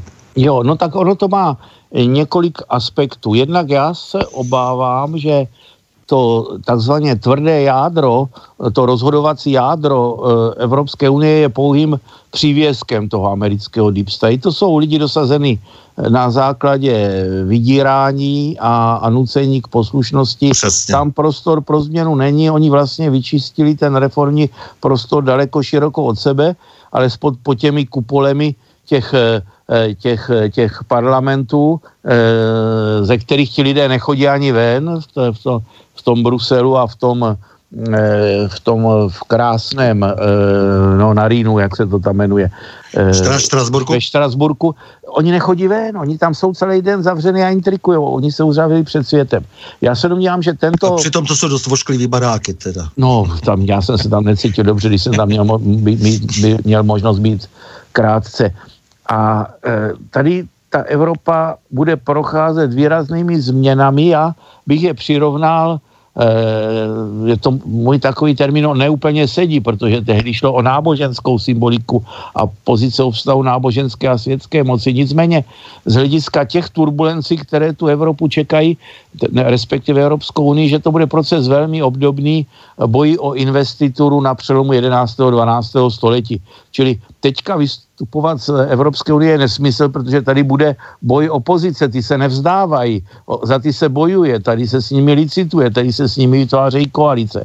A jestli je někdy obrov, někde obrovský eh, potenciál eh, právě prosazování toho, co by mělo napravit tu Evropskou unii, která se od solidarity vydala k otevřené diskriminaci silnějších Mm, e, slabších ze strany silnějších, tak to je právě ta emancipace toho středounijního prostoru, který si ku podivu vede v té Evropské unii poměrně dobře a, a který i díky ve čtverce, i díky e, vývoji v Rakousku, i díky tomu, jak to souvisí s v Itálii, tak skutečně Itálii, může sehrát dost významnou roli.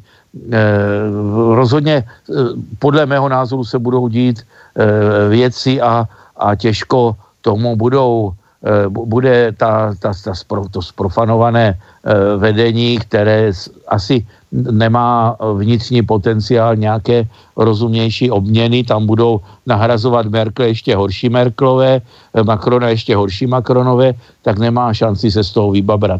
Teď už je ta arogance, že oni nám říkají, že oni jsou více, rychle, více rychlejší, ještě nám říkají, aby jsme aby jsme si dali pozor, jinak my budeme označeni za ty méně rychlejší. V čem méně rychlejší? V tom, že po našich předměstích se zatím dá ještě chodit, že já můžu sednout, jet v Praze na konečnou tramvají a projít se tam 10 hodin večer. To není dneska možné už ani v tom Mnichově. A, a ani nemusím jezdit někam daleko od středu města. A to bývalo nejbezpečnější velkoměsto Evropy. Ano, a to nemluvím samozřejmě o Paříži. A, a nebo více rychlostnější, že e, babičku udeří policie, takže je v komatu a, a, a ten řekne, že přijde na lepší myšlenky, jo? nebo že se je rozsvítí v hlavě, kdy já masakruju každý týden demonstrace mnohem drsněji, než, než, než, než, než, než, než byl masakr na národní. To je ta větší rychlost, to, to, to, to si máme vzít za vzor, když to je absurdní. Te, teďka e, budou v Evropě velké turbulence a to staré bude kopat. Jo? To, to, to nebude tak jednoduché a právě proto je i důležité to, jak budeme držet při sobě, třeba i se Slováky. Já si myslím, že že, že eh, toto budou takové ty klíčové otázky, které dlouhodobě stejně se prosadí tak, že e, budeme spolupracovat, ale uvidíme, zda to krátkodobě nenaruší určité různé takové konjunkturální vlivy tak určitě se různě prosazují eh, lidé, kteří jsou právě produktem těch všech deep stateů a, a těch eh, různých globalizátorů, eh, kteří se vlastně najímají, jak říká, slouhu, slouhy slouhů, protože často ty lidi, kteří mají pocit, že si s tím, tím dosáhli nějakého vysokého společenského postavení a načas byli nějakým odměněni nějakým halířem, tak samozřejmě posléze budou padat do, do příkopů. Že? Tak to je a tak to vždycky bylo. Oni si to prostě jenom neuvědomují. Takže i když se dostanou na ty nejvyšší pozice, tak najednou můžou být eh, zatraceni a mohou skončit v nicotě.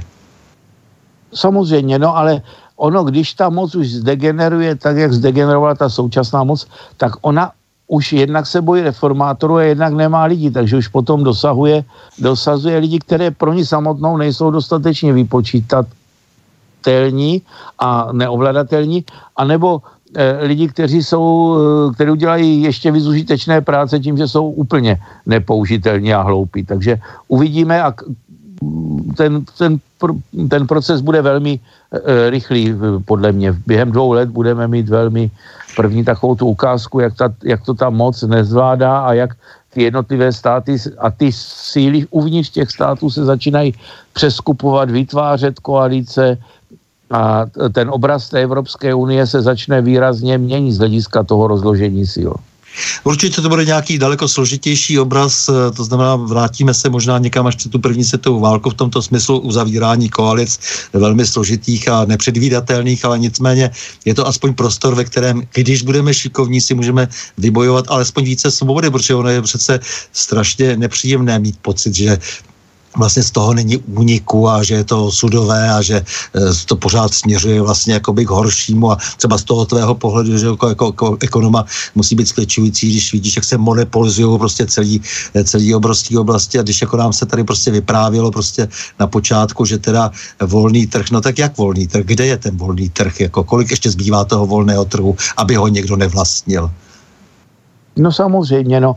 Teď se to ukazuje v souvislosti s Brexitem, tak kdyby Británie normálně odešla a jednotlivé země mě mohly svobodně s ní navazovat e, e, na základě vzájemné dohody e, obchodní vztahy, tak by se vůbec nic nestalo. Já myslím, že Česká republika by byla schopna z Británii navázat tak normální vztahy, že by i Británie, i Česká republika na tom nebyli hůř než před Brexitem. Najednou se z toho stalo úplně absurdní politikum.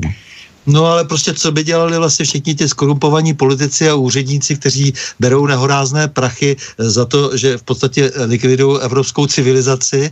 A ještě navíc jaksi takové výhody, že 80% důchody, dneska si mluvil o důchodovém systému, nezdaněné důchody, protože je nemá kdo zdanit, jak oni říkají, to jsou nádherné argumenty, e, takže 80% prostě z velmi vysokých platů, no tak pak udělají téměř cokoliv pro to, e, aby, aby se samozřejmě tam udrželi, no a ta Británie samozřejmě představovala nějaký, nějaký přísun peněz.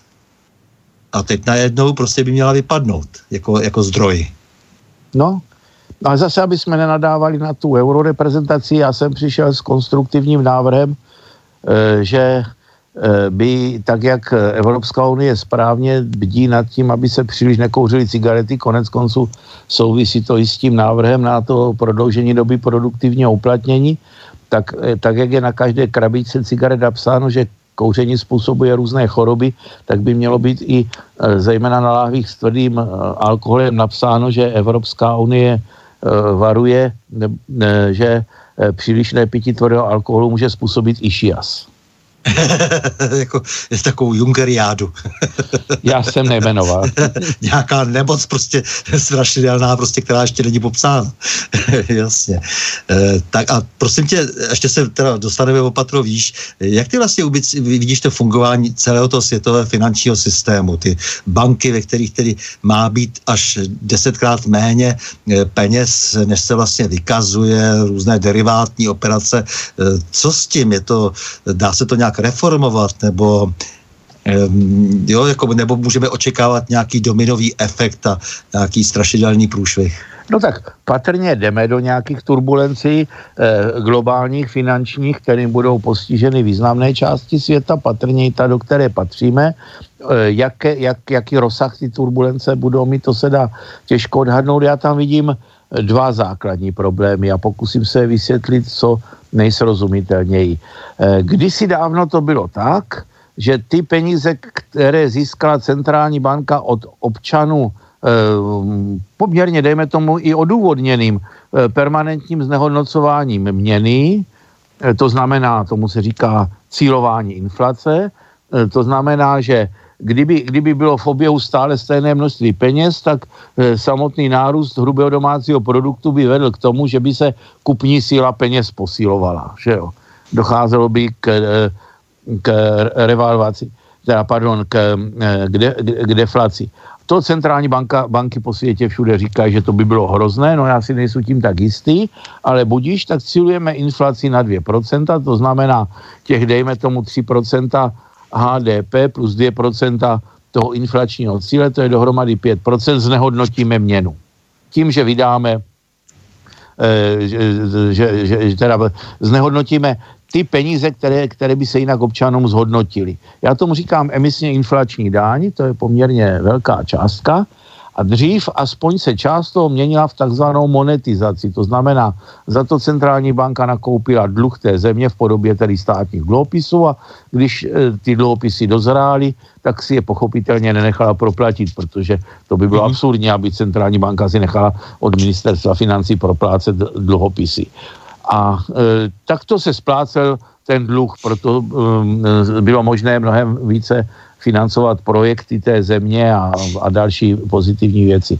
Dneska se to nesmí, dneska se e, tyhle věci dělají přes repo operace, čili těm investorům se ty dluhopisy vrátí těsně předtím, než dozrají a centrální banka z těch e, peněz, co má, tak e, musí nakupovat něco do svých rezerv. Teďka zlato neměla možnost nakupovat, protože to bylo hodnoceno prostě v polovině své nákupní hodnotě zhruba, tak nakupovala euro. Respektive sterilizovala ten dluh, který se vytvořil například eh, eh, tím, jakým způsobem bylo likvidováno Řecko, ono to něco stálo, tak přestože nejsme v eurozóně, tak eh, se ta role těch vytištěných eur sterilizovala přes naši centrální banku. Neboli z těch peněz, kterými je znehodnocována držba jsou znehodnocovány peníze, které lidé drží, tak jsou financovány nejrůznější lumpárny. Tak to vidím jeden velký problém. Eh, nejde jenom o to, že občané také přicházejí o podstatnou část peněz, ale o tom, že se to mění v něco, co není pod kontrolou eh, na, našeho státu, co není pod kontrolou té moci, kterou ti občané ovlivňují a volí, ale naopak se to může a také často obrací proti nám. Druhá věc je, že od toho roku 2008, když e, došlo k té první větší, e, napřed hypoteční, potom e, dluhové a potom i finanční a ekonomické krizi, tak se ten problém řešil zejména tím, co se nazvalo kvantitativním uvolňováním, čili tištěním peněz a jejich litím do ekonomiky. A teď se ukázalo, že ty peníze nedocházejí až k tomu finálnímu investorovi, protože těch investičních příležitostí, eh, které by se dostatečně efektivně vrátily těm, kteří ty peníze půjčují, není zase tolik, čili ty peníze začaly kolovat v těch horních patrech, kde se uzavírali do sebe v podobě uh-huh. různých derivátů, ale ano. nehnali tu ekonomiku dál a nehnali ji proto, že ta ekonomika, aby se mohla rozjet, ona nemůže se rozvíjet jenom setrvačně. Jo? Každý setrvačný rozvoj velmi rychle narazí na, na mantinely přirozeného mm, omezení, musí prodělávat vnitřní inovační procesy, které neustále přizpůsobují těm měnícím se vztahu mezi člověkem a přírodou, mezi lidskými schopnosti, lidským potenciálem a těmi přírodními omezeními. Samozřejmě ta interakce vždycky umožňuje a velmi dynamicky dopředný pohyb, ale tím, že se přehnalo to nalívání peněz do ekonomiky, tak eh, v podstatě byl konzervován ten setrvačný vývoj a o to bude horšího překonávat, až budeme měnit tu kvalitu růstu, až budeme, eh, až budeme směřovat k té ekonomice, která bude založena, a to je to moje oblíbené téma, na rozvoji uchování a uplatnění lidských schopností, na, na, na, na, na růstu úlohy těch sektorů v ekonomice, těch odvětví, které k tomu rozvoji, uchování a uplatnění lidských schopností napomáhají. To bude asi nejsložitější oblast eh, reform, eh, které bude nutné udělat.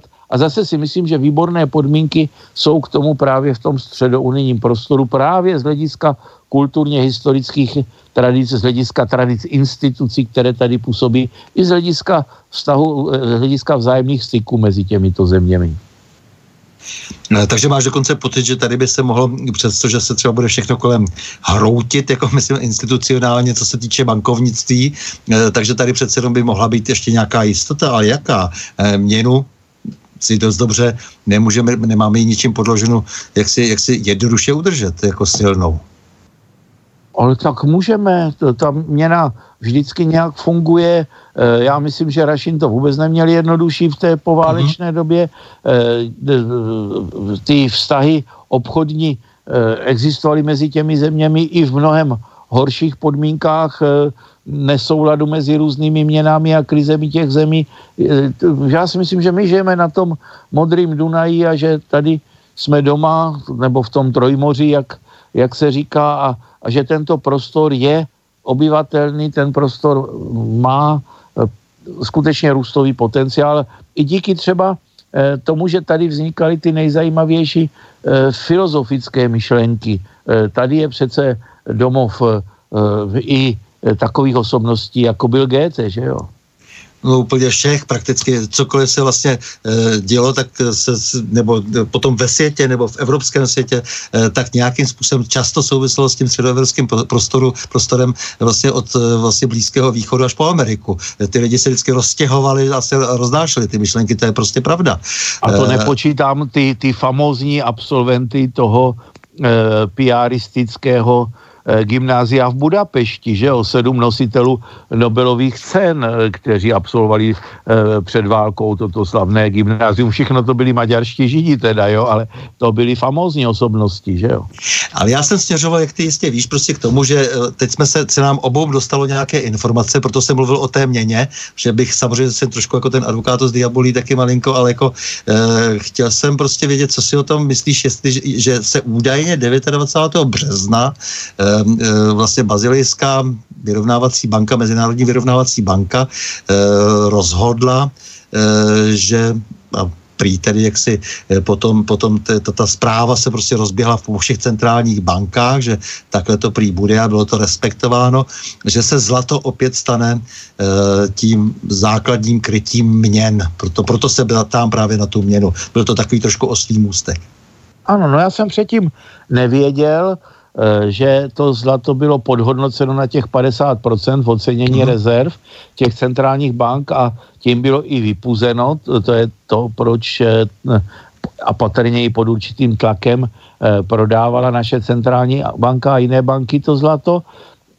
To, ten Bázel 3 vlastně znamená, pak, když to není dezinformace, já jsem zatím ještě neměl možnost si to ověřit, tak by znamenalo, že zase Eh, ty větší země, ne bohužel naše, protože tam je to vázáno na určité množství toho zlata, které ta země musí mít, aby to jí bylo povoleno přecenit v tomhle objemu. To je také zajímavé, že jo, to je diskriminační zcela zjevně. Jo, že se mluví dokonce o tisíci tun, což je strašlivé množství. Tak, no takže, samozřejmě, no, no zase tak... ve, velcí budou dupat po, po slabších. Eh, tak eh, já si myslím, že to může znamenat eh, obrovskou změnu, protože v tu chvíli začne růst cena zlata a na to sadí určití spekulanti a i drobní investoři, což tu cenu zlata, což ten růst ceny zlata může výrazně urychlit a udělat až e, částečně e, obtížně kontrolovatelnou. A v tu chvíli začne, protože růst cen zlata znamená okamžitě růst ceny nedůvěry ke stávajícímu oběživu a může to vyvolat e, řadu účinků, jejíž konce těžko dohlédnout. U nás se například může říct, no tak jak chcete s korunou, když vy nemáte žádný zlato, že jo? Čili v tom je ten, ten, ten, diskriminační aspekt. E, dám ovšem určitá, té oslabení koruny by určitě ekonomicky nevadilo na nějakou dobu, no uvidíme, může to znamenat velmi dramatické změny, ale jestliže se k tomu přišlo, tak to znamená, že se na něco reaguje, že ta situace je svým způsobem velmi prekérní v tom, v, v, v, v těch, tak jak ji vyhodnocují ti, kteří o těch zásadních ekonomických věcech rozhodují. No, ty pohyby zlata jako různé se, eh, ať už fámy, anebo velmi podložené informace, eh, tak, tak jsou v posledních letech eh, docela zajímavé. A konec konců ty jsi zmínil Tošovského, jaký neblahý vliv mělo jeho vladaření v této zemi na naší ekonomiku, tak za něho se zbytky zlata prodali a zdá se, že velmi pod cenou. Takže jako velká část tedy. Takže my jsme no, prakticky prakticky to bez... jedna z největších lumpáre, no. Ano, ano, prakticky bez zlatého krytí a, a zároveň se různě dohadují další nějaké přesuny e, mezi Německem a Spojenými státy, kde se třeba zadržuje se Němcům zlato a tak dále. E, prostě je tady spousta pohybů. Víme, že se nakupuje, nakupuje Rusko, Kazachstán a ty, ty, ty, ty státy, které e, si to mohou dovolit, protože buď to zlato těží, nebo Brazílie, nebo kde všechno nakupuje zlato, Čína samozřejmě, e, tak e, ten pohyb kolem zlata data je dnes výrazný a zdá se, že eh, někteří pánové vědí více eh, o tom, eh, co bude teď důležité dělat. No, jestli bych mohl jestli bych tady mohl uh, sdělit docela zajímavou informaci. Já bohužel ve čtvrtek budu v Opavě na konferenci, ale tento den ve dvě hodiny u nás na škole bude finanční a investiční fórum, což je prestižní akce, které se zúčastňují vždycky e, nejlepší ekonomové od nás. E, myslím, že tam přijde e, třeba Lukáš Kovanda nebo František Bastl nebo Petr Sklenář a tam se o těchto věcech patrně bude také mluvit. Já toho lituji, že nebudu. E, to potvrzení účasti bylo do dneška, patrně do půlnoci, takže když si to někdo na stránkách naší univerzity stáhne, tak se snad ještě stihne tam přihlásit, ale patrně budou tolerovat i ty, kteří se přihlásí třeba během zítřka. Rozhodně doporučuji. Vždycky tam člověk odejde s novými poznatky. Takže kdo to bude no. slyšet, skončíme 22.30, takže ještě může uh, napsat, Přesně uh, tak, že se jo, www.vsfs.cz najde tam pozvánku na finanční a investiční fórum, může se přihlásit a nebude litovat. Jsou to akce, na které já se vždycky těším a, a které jsou vždycky určitým průlomem do těch e, na veřejnost spouštěných informací. Zpravidla to bývá velmi otevřené. E, pamatuji si, když tam byla nedávno diskuze právě o tom, kam dát peníze. E, všichni tam mluvili o zlatu. E, Jirka Rusnok řekl, tak jo, aby nám udělal radost, že zvýší devizové rezervy zlata v naší centrální bance na 10%. Podle mě to neudělal, ale eh, a byl bych milé překvapen, kdyby to udělal, ale někdo tam poznamenal docela eh, hezkou věc, že eh, zlato je dobrá věc, ale má, jednu, má jeden nedostatek. Strašně špatně se s ním plave. Ale jako jasně, samozřejmě eh, nebudou po nás chtít, abychom odevzdávali stupní prsteny a tak jako, jako když si tedy eh, lidé prostě v tom, v té, v tom, v té euforii v, v, té euforii, v tom 68. Ano, odnášeli na úšnice a tak dále. No konec konců Tošovský to potom vyřešil za ně. no, to, to, to, to, to člověka píchne u srdce, když takové věci slyší, no. No, já to proto raději takhle zopakuji, protože aby, aby lidé věděli vlastně, jak, jak si, že, že přece jenom také jsou tady konkrétní, jako velmi konkrétní vinici a, a jako je za co prostě jak si, si jich nevážit. Tak jako minimálně. To tedy zatím minimálně. No, prosím tě, ještě na, možná poslední věc, náš, tvůj vztah národnímu státu, protože já si nedovedu představit, že bychom pokračovali v tom rozmělňování, v tom ztrátí chuti, vůně a, eh, a tak dále. A nedovedu si ani představit, že jinak než obranou českých národních zájmů a, a mm, identifikací se s jakýmsi národním státem, kde je důležitý jazyk a hranice, eh, že bychom eh, dokázali eh, nějakým způsobem efektivně bojovat o svou suverenitu. No samozřejmě, každý stát a i ten malý stát zodpovídá za stabilitu a kultivaci svého území, které nějakým způsobem zdědil po těch, kteří ten stát zakládali a není možné zejména ve složité době se základních funkcí států vzdávat. Eh, já jsem byl nedávno na jedné diskuzi, kde eh, zazněl i eh, zase ta standardní otázka, jak přijímat uprchlíky nebo ne. Ku podivu tam i ti, od kterých bych to nečekal, tak říkali, že je potřeba poskytovat tu pomoc přiměřeně a v současné době i velmi obezřetně. Já jsem si to vzal pro sebe tak, že jsem že, že bych to řekl tak, poskytnout pomoc třeba i těm lidem, kteří přichází ze zemí, kde jsou problémy, ale v té míře, která neoslabí naši schopnost poskytovat pomoc těm lidem, kteří přicházejí ze zemí, eh, kde jsou konflikty. Že jo? My se ani my máme zodpovědnost i za uchování této schopnosti pomáhat. Že jo? A to, na to se, to se někdy e, e, nedostatečně zdůrazňuje. Prostě stát je zodpovědný za to, aby fungoval jako stát a tečka. No ale samozřejmě s tím je spojená strašná spousta e, dalších věcí, kterých se už tady e, ti, ti politici e, dopustili. E, například volební právo na e, obecní a krajské úrovni pro cizince, kteří nesplnili žádné podmínky pro to, aby získali naše občanství.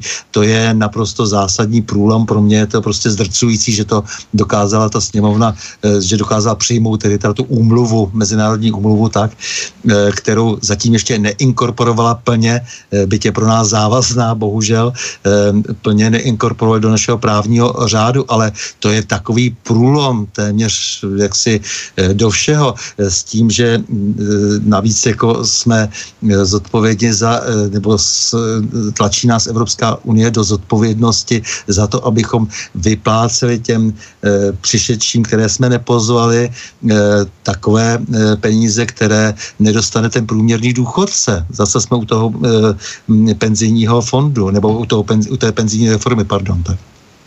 No to jsou, to jsou zločiny, no, to se nedá jinak nazvat já se domnívám, že to je ten silný proces destrukce, který se doufám právě v tom spojení těch zemí, e, mezi které také patříme, takže se podaří odvrátit. Takže jsi optimista, eh, to se, mi, eh, to se mi líbí, ale zároveň prostě musíme um, opatrně nazírat jak si ty věci. Jako, takže, takže samozřejmě poznání pak může být pesimistické, ale zase znovu se pokusíme být optimisty. Je to tak asi nějak možná. Určitě, určitě. Já jsem skeptik, teda já vždycky si říkám, že to nedopadne nejlíp a, nebude to, a bude to dlouho trvat, ale jinak prý nějaký slovenský filozof, bohužel to jméno jsem zapomněl, je to nějaký současný filozof, tak vymyslel nádhernou věc. Říká, nakonec všechno dopadne dobře. A když to nedopadne dobře, tak to ještě není konec. To se mně zdá filozoficky naprosto geniální.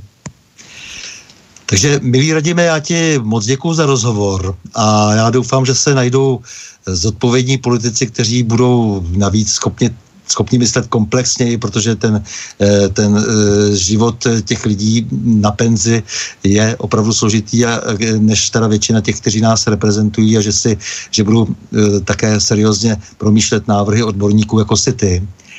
No a e, když se tak nestane v té dohledné budoucnosti, tak e, to třeba vezmou do ruky právě ti tvoji studenti, a to bude vlastně ta tvoje velká zásluha, protože ty ten sociální potenciál e, vlastně vytváříš v té škole. To je dneska velmi cené a já vím, že vedeš ty lidi ke kritickému myšlení, ty mladé lidi a není to už dnes obvyklé, protože se nám opět, opět, zejména humanitní obory velmi ideologizují a takových těch oborech, jako je sociologie, politologie, na celé řadě škol je to v podstatě už jenom nějaká podivná nalejvárna.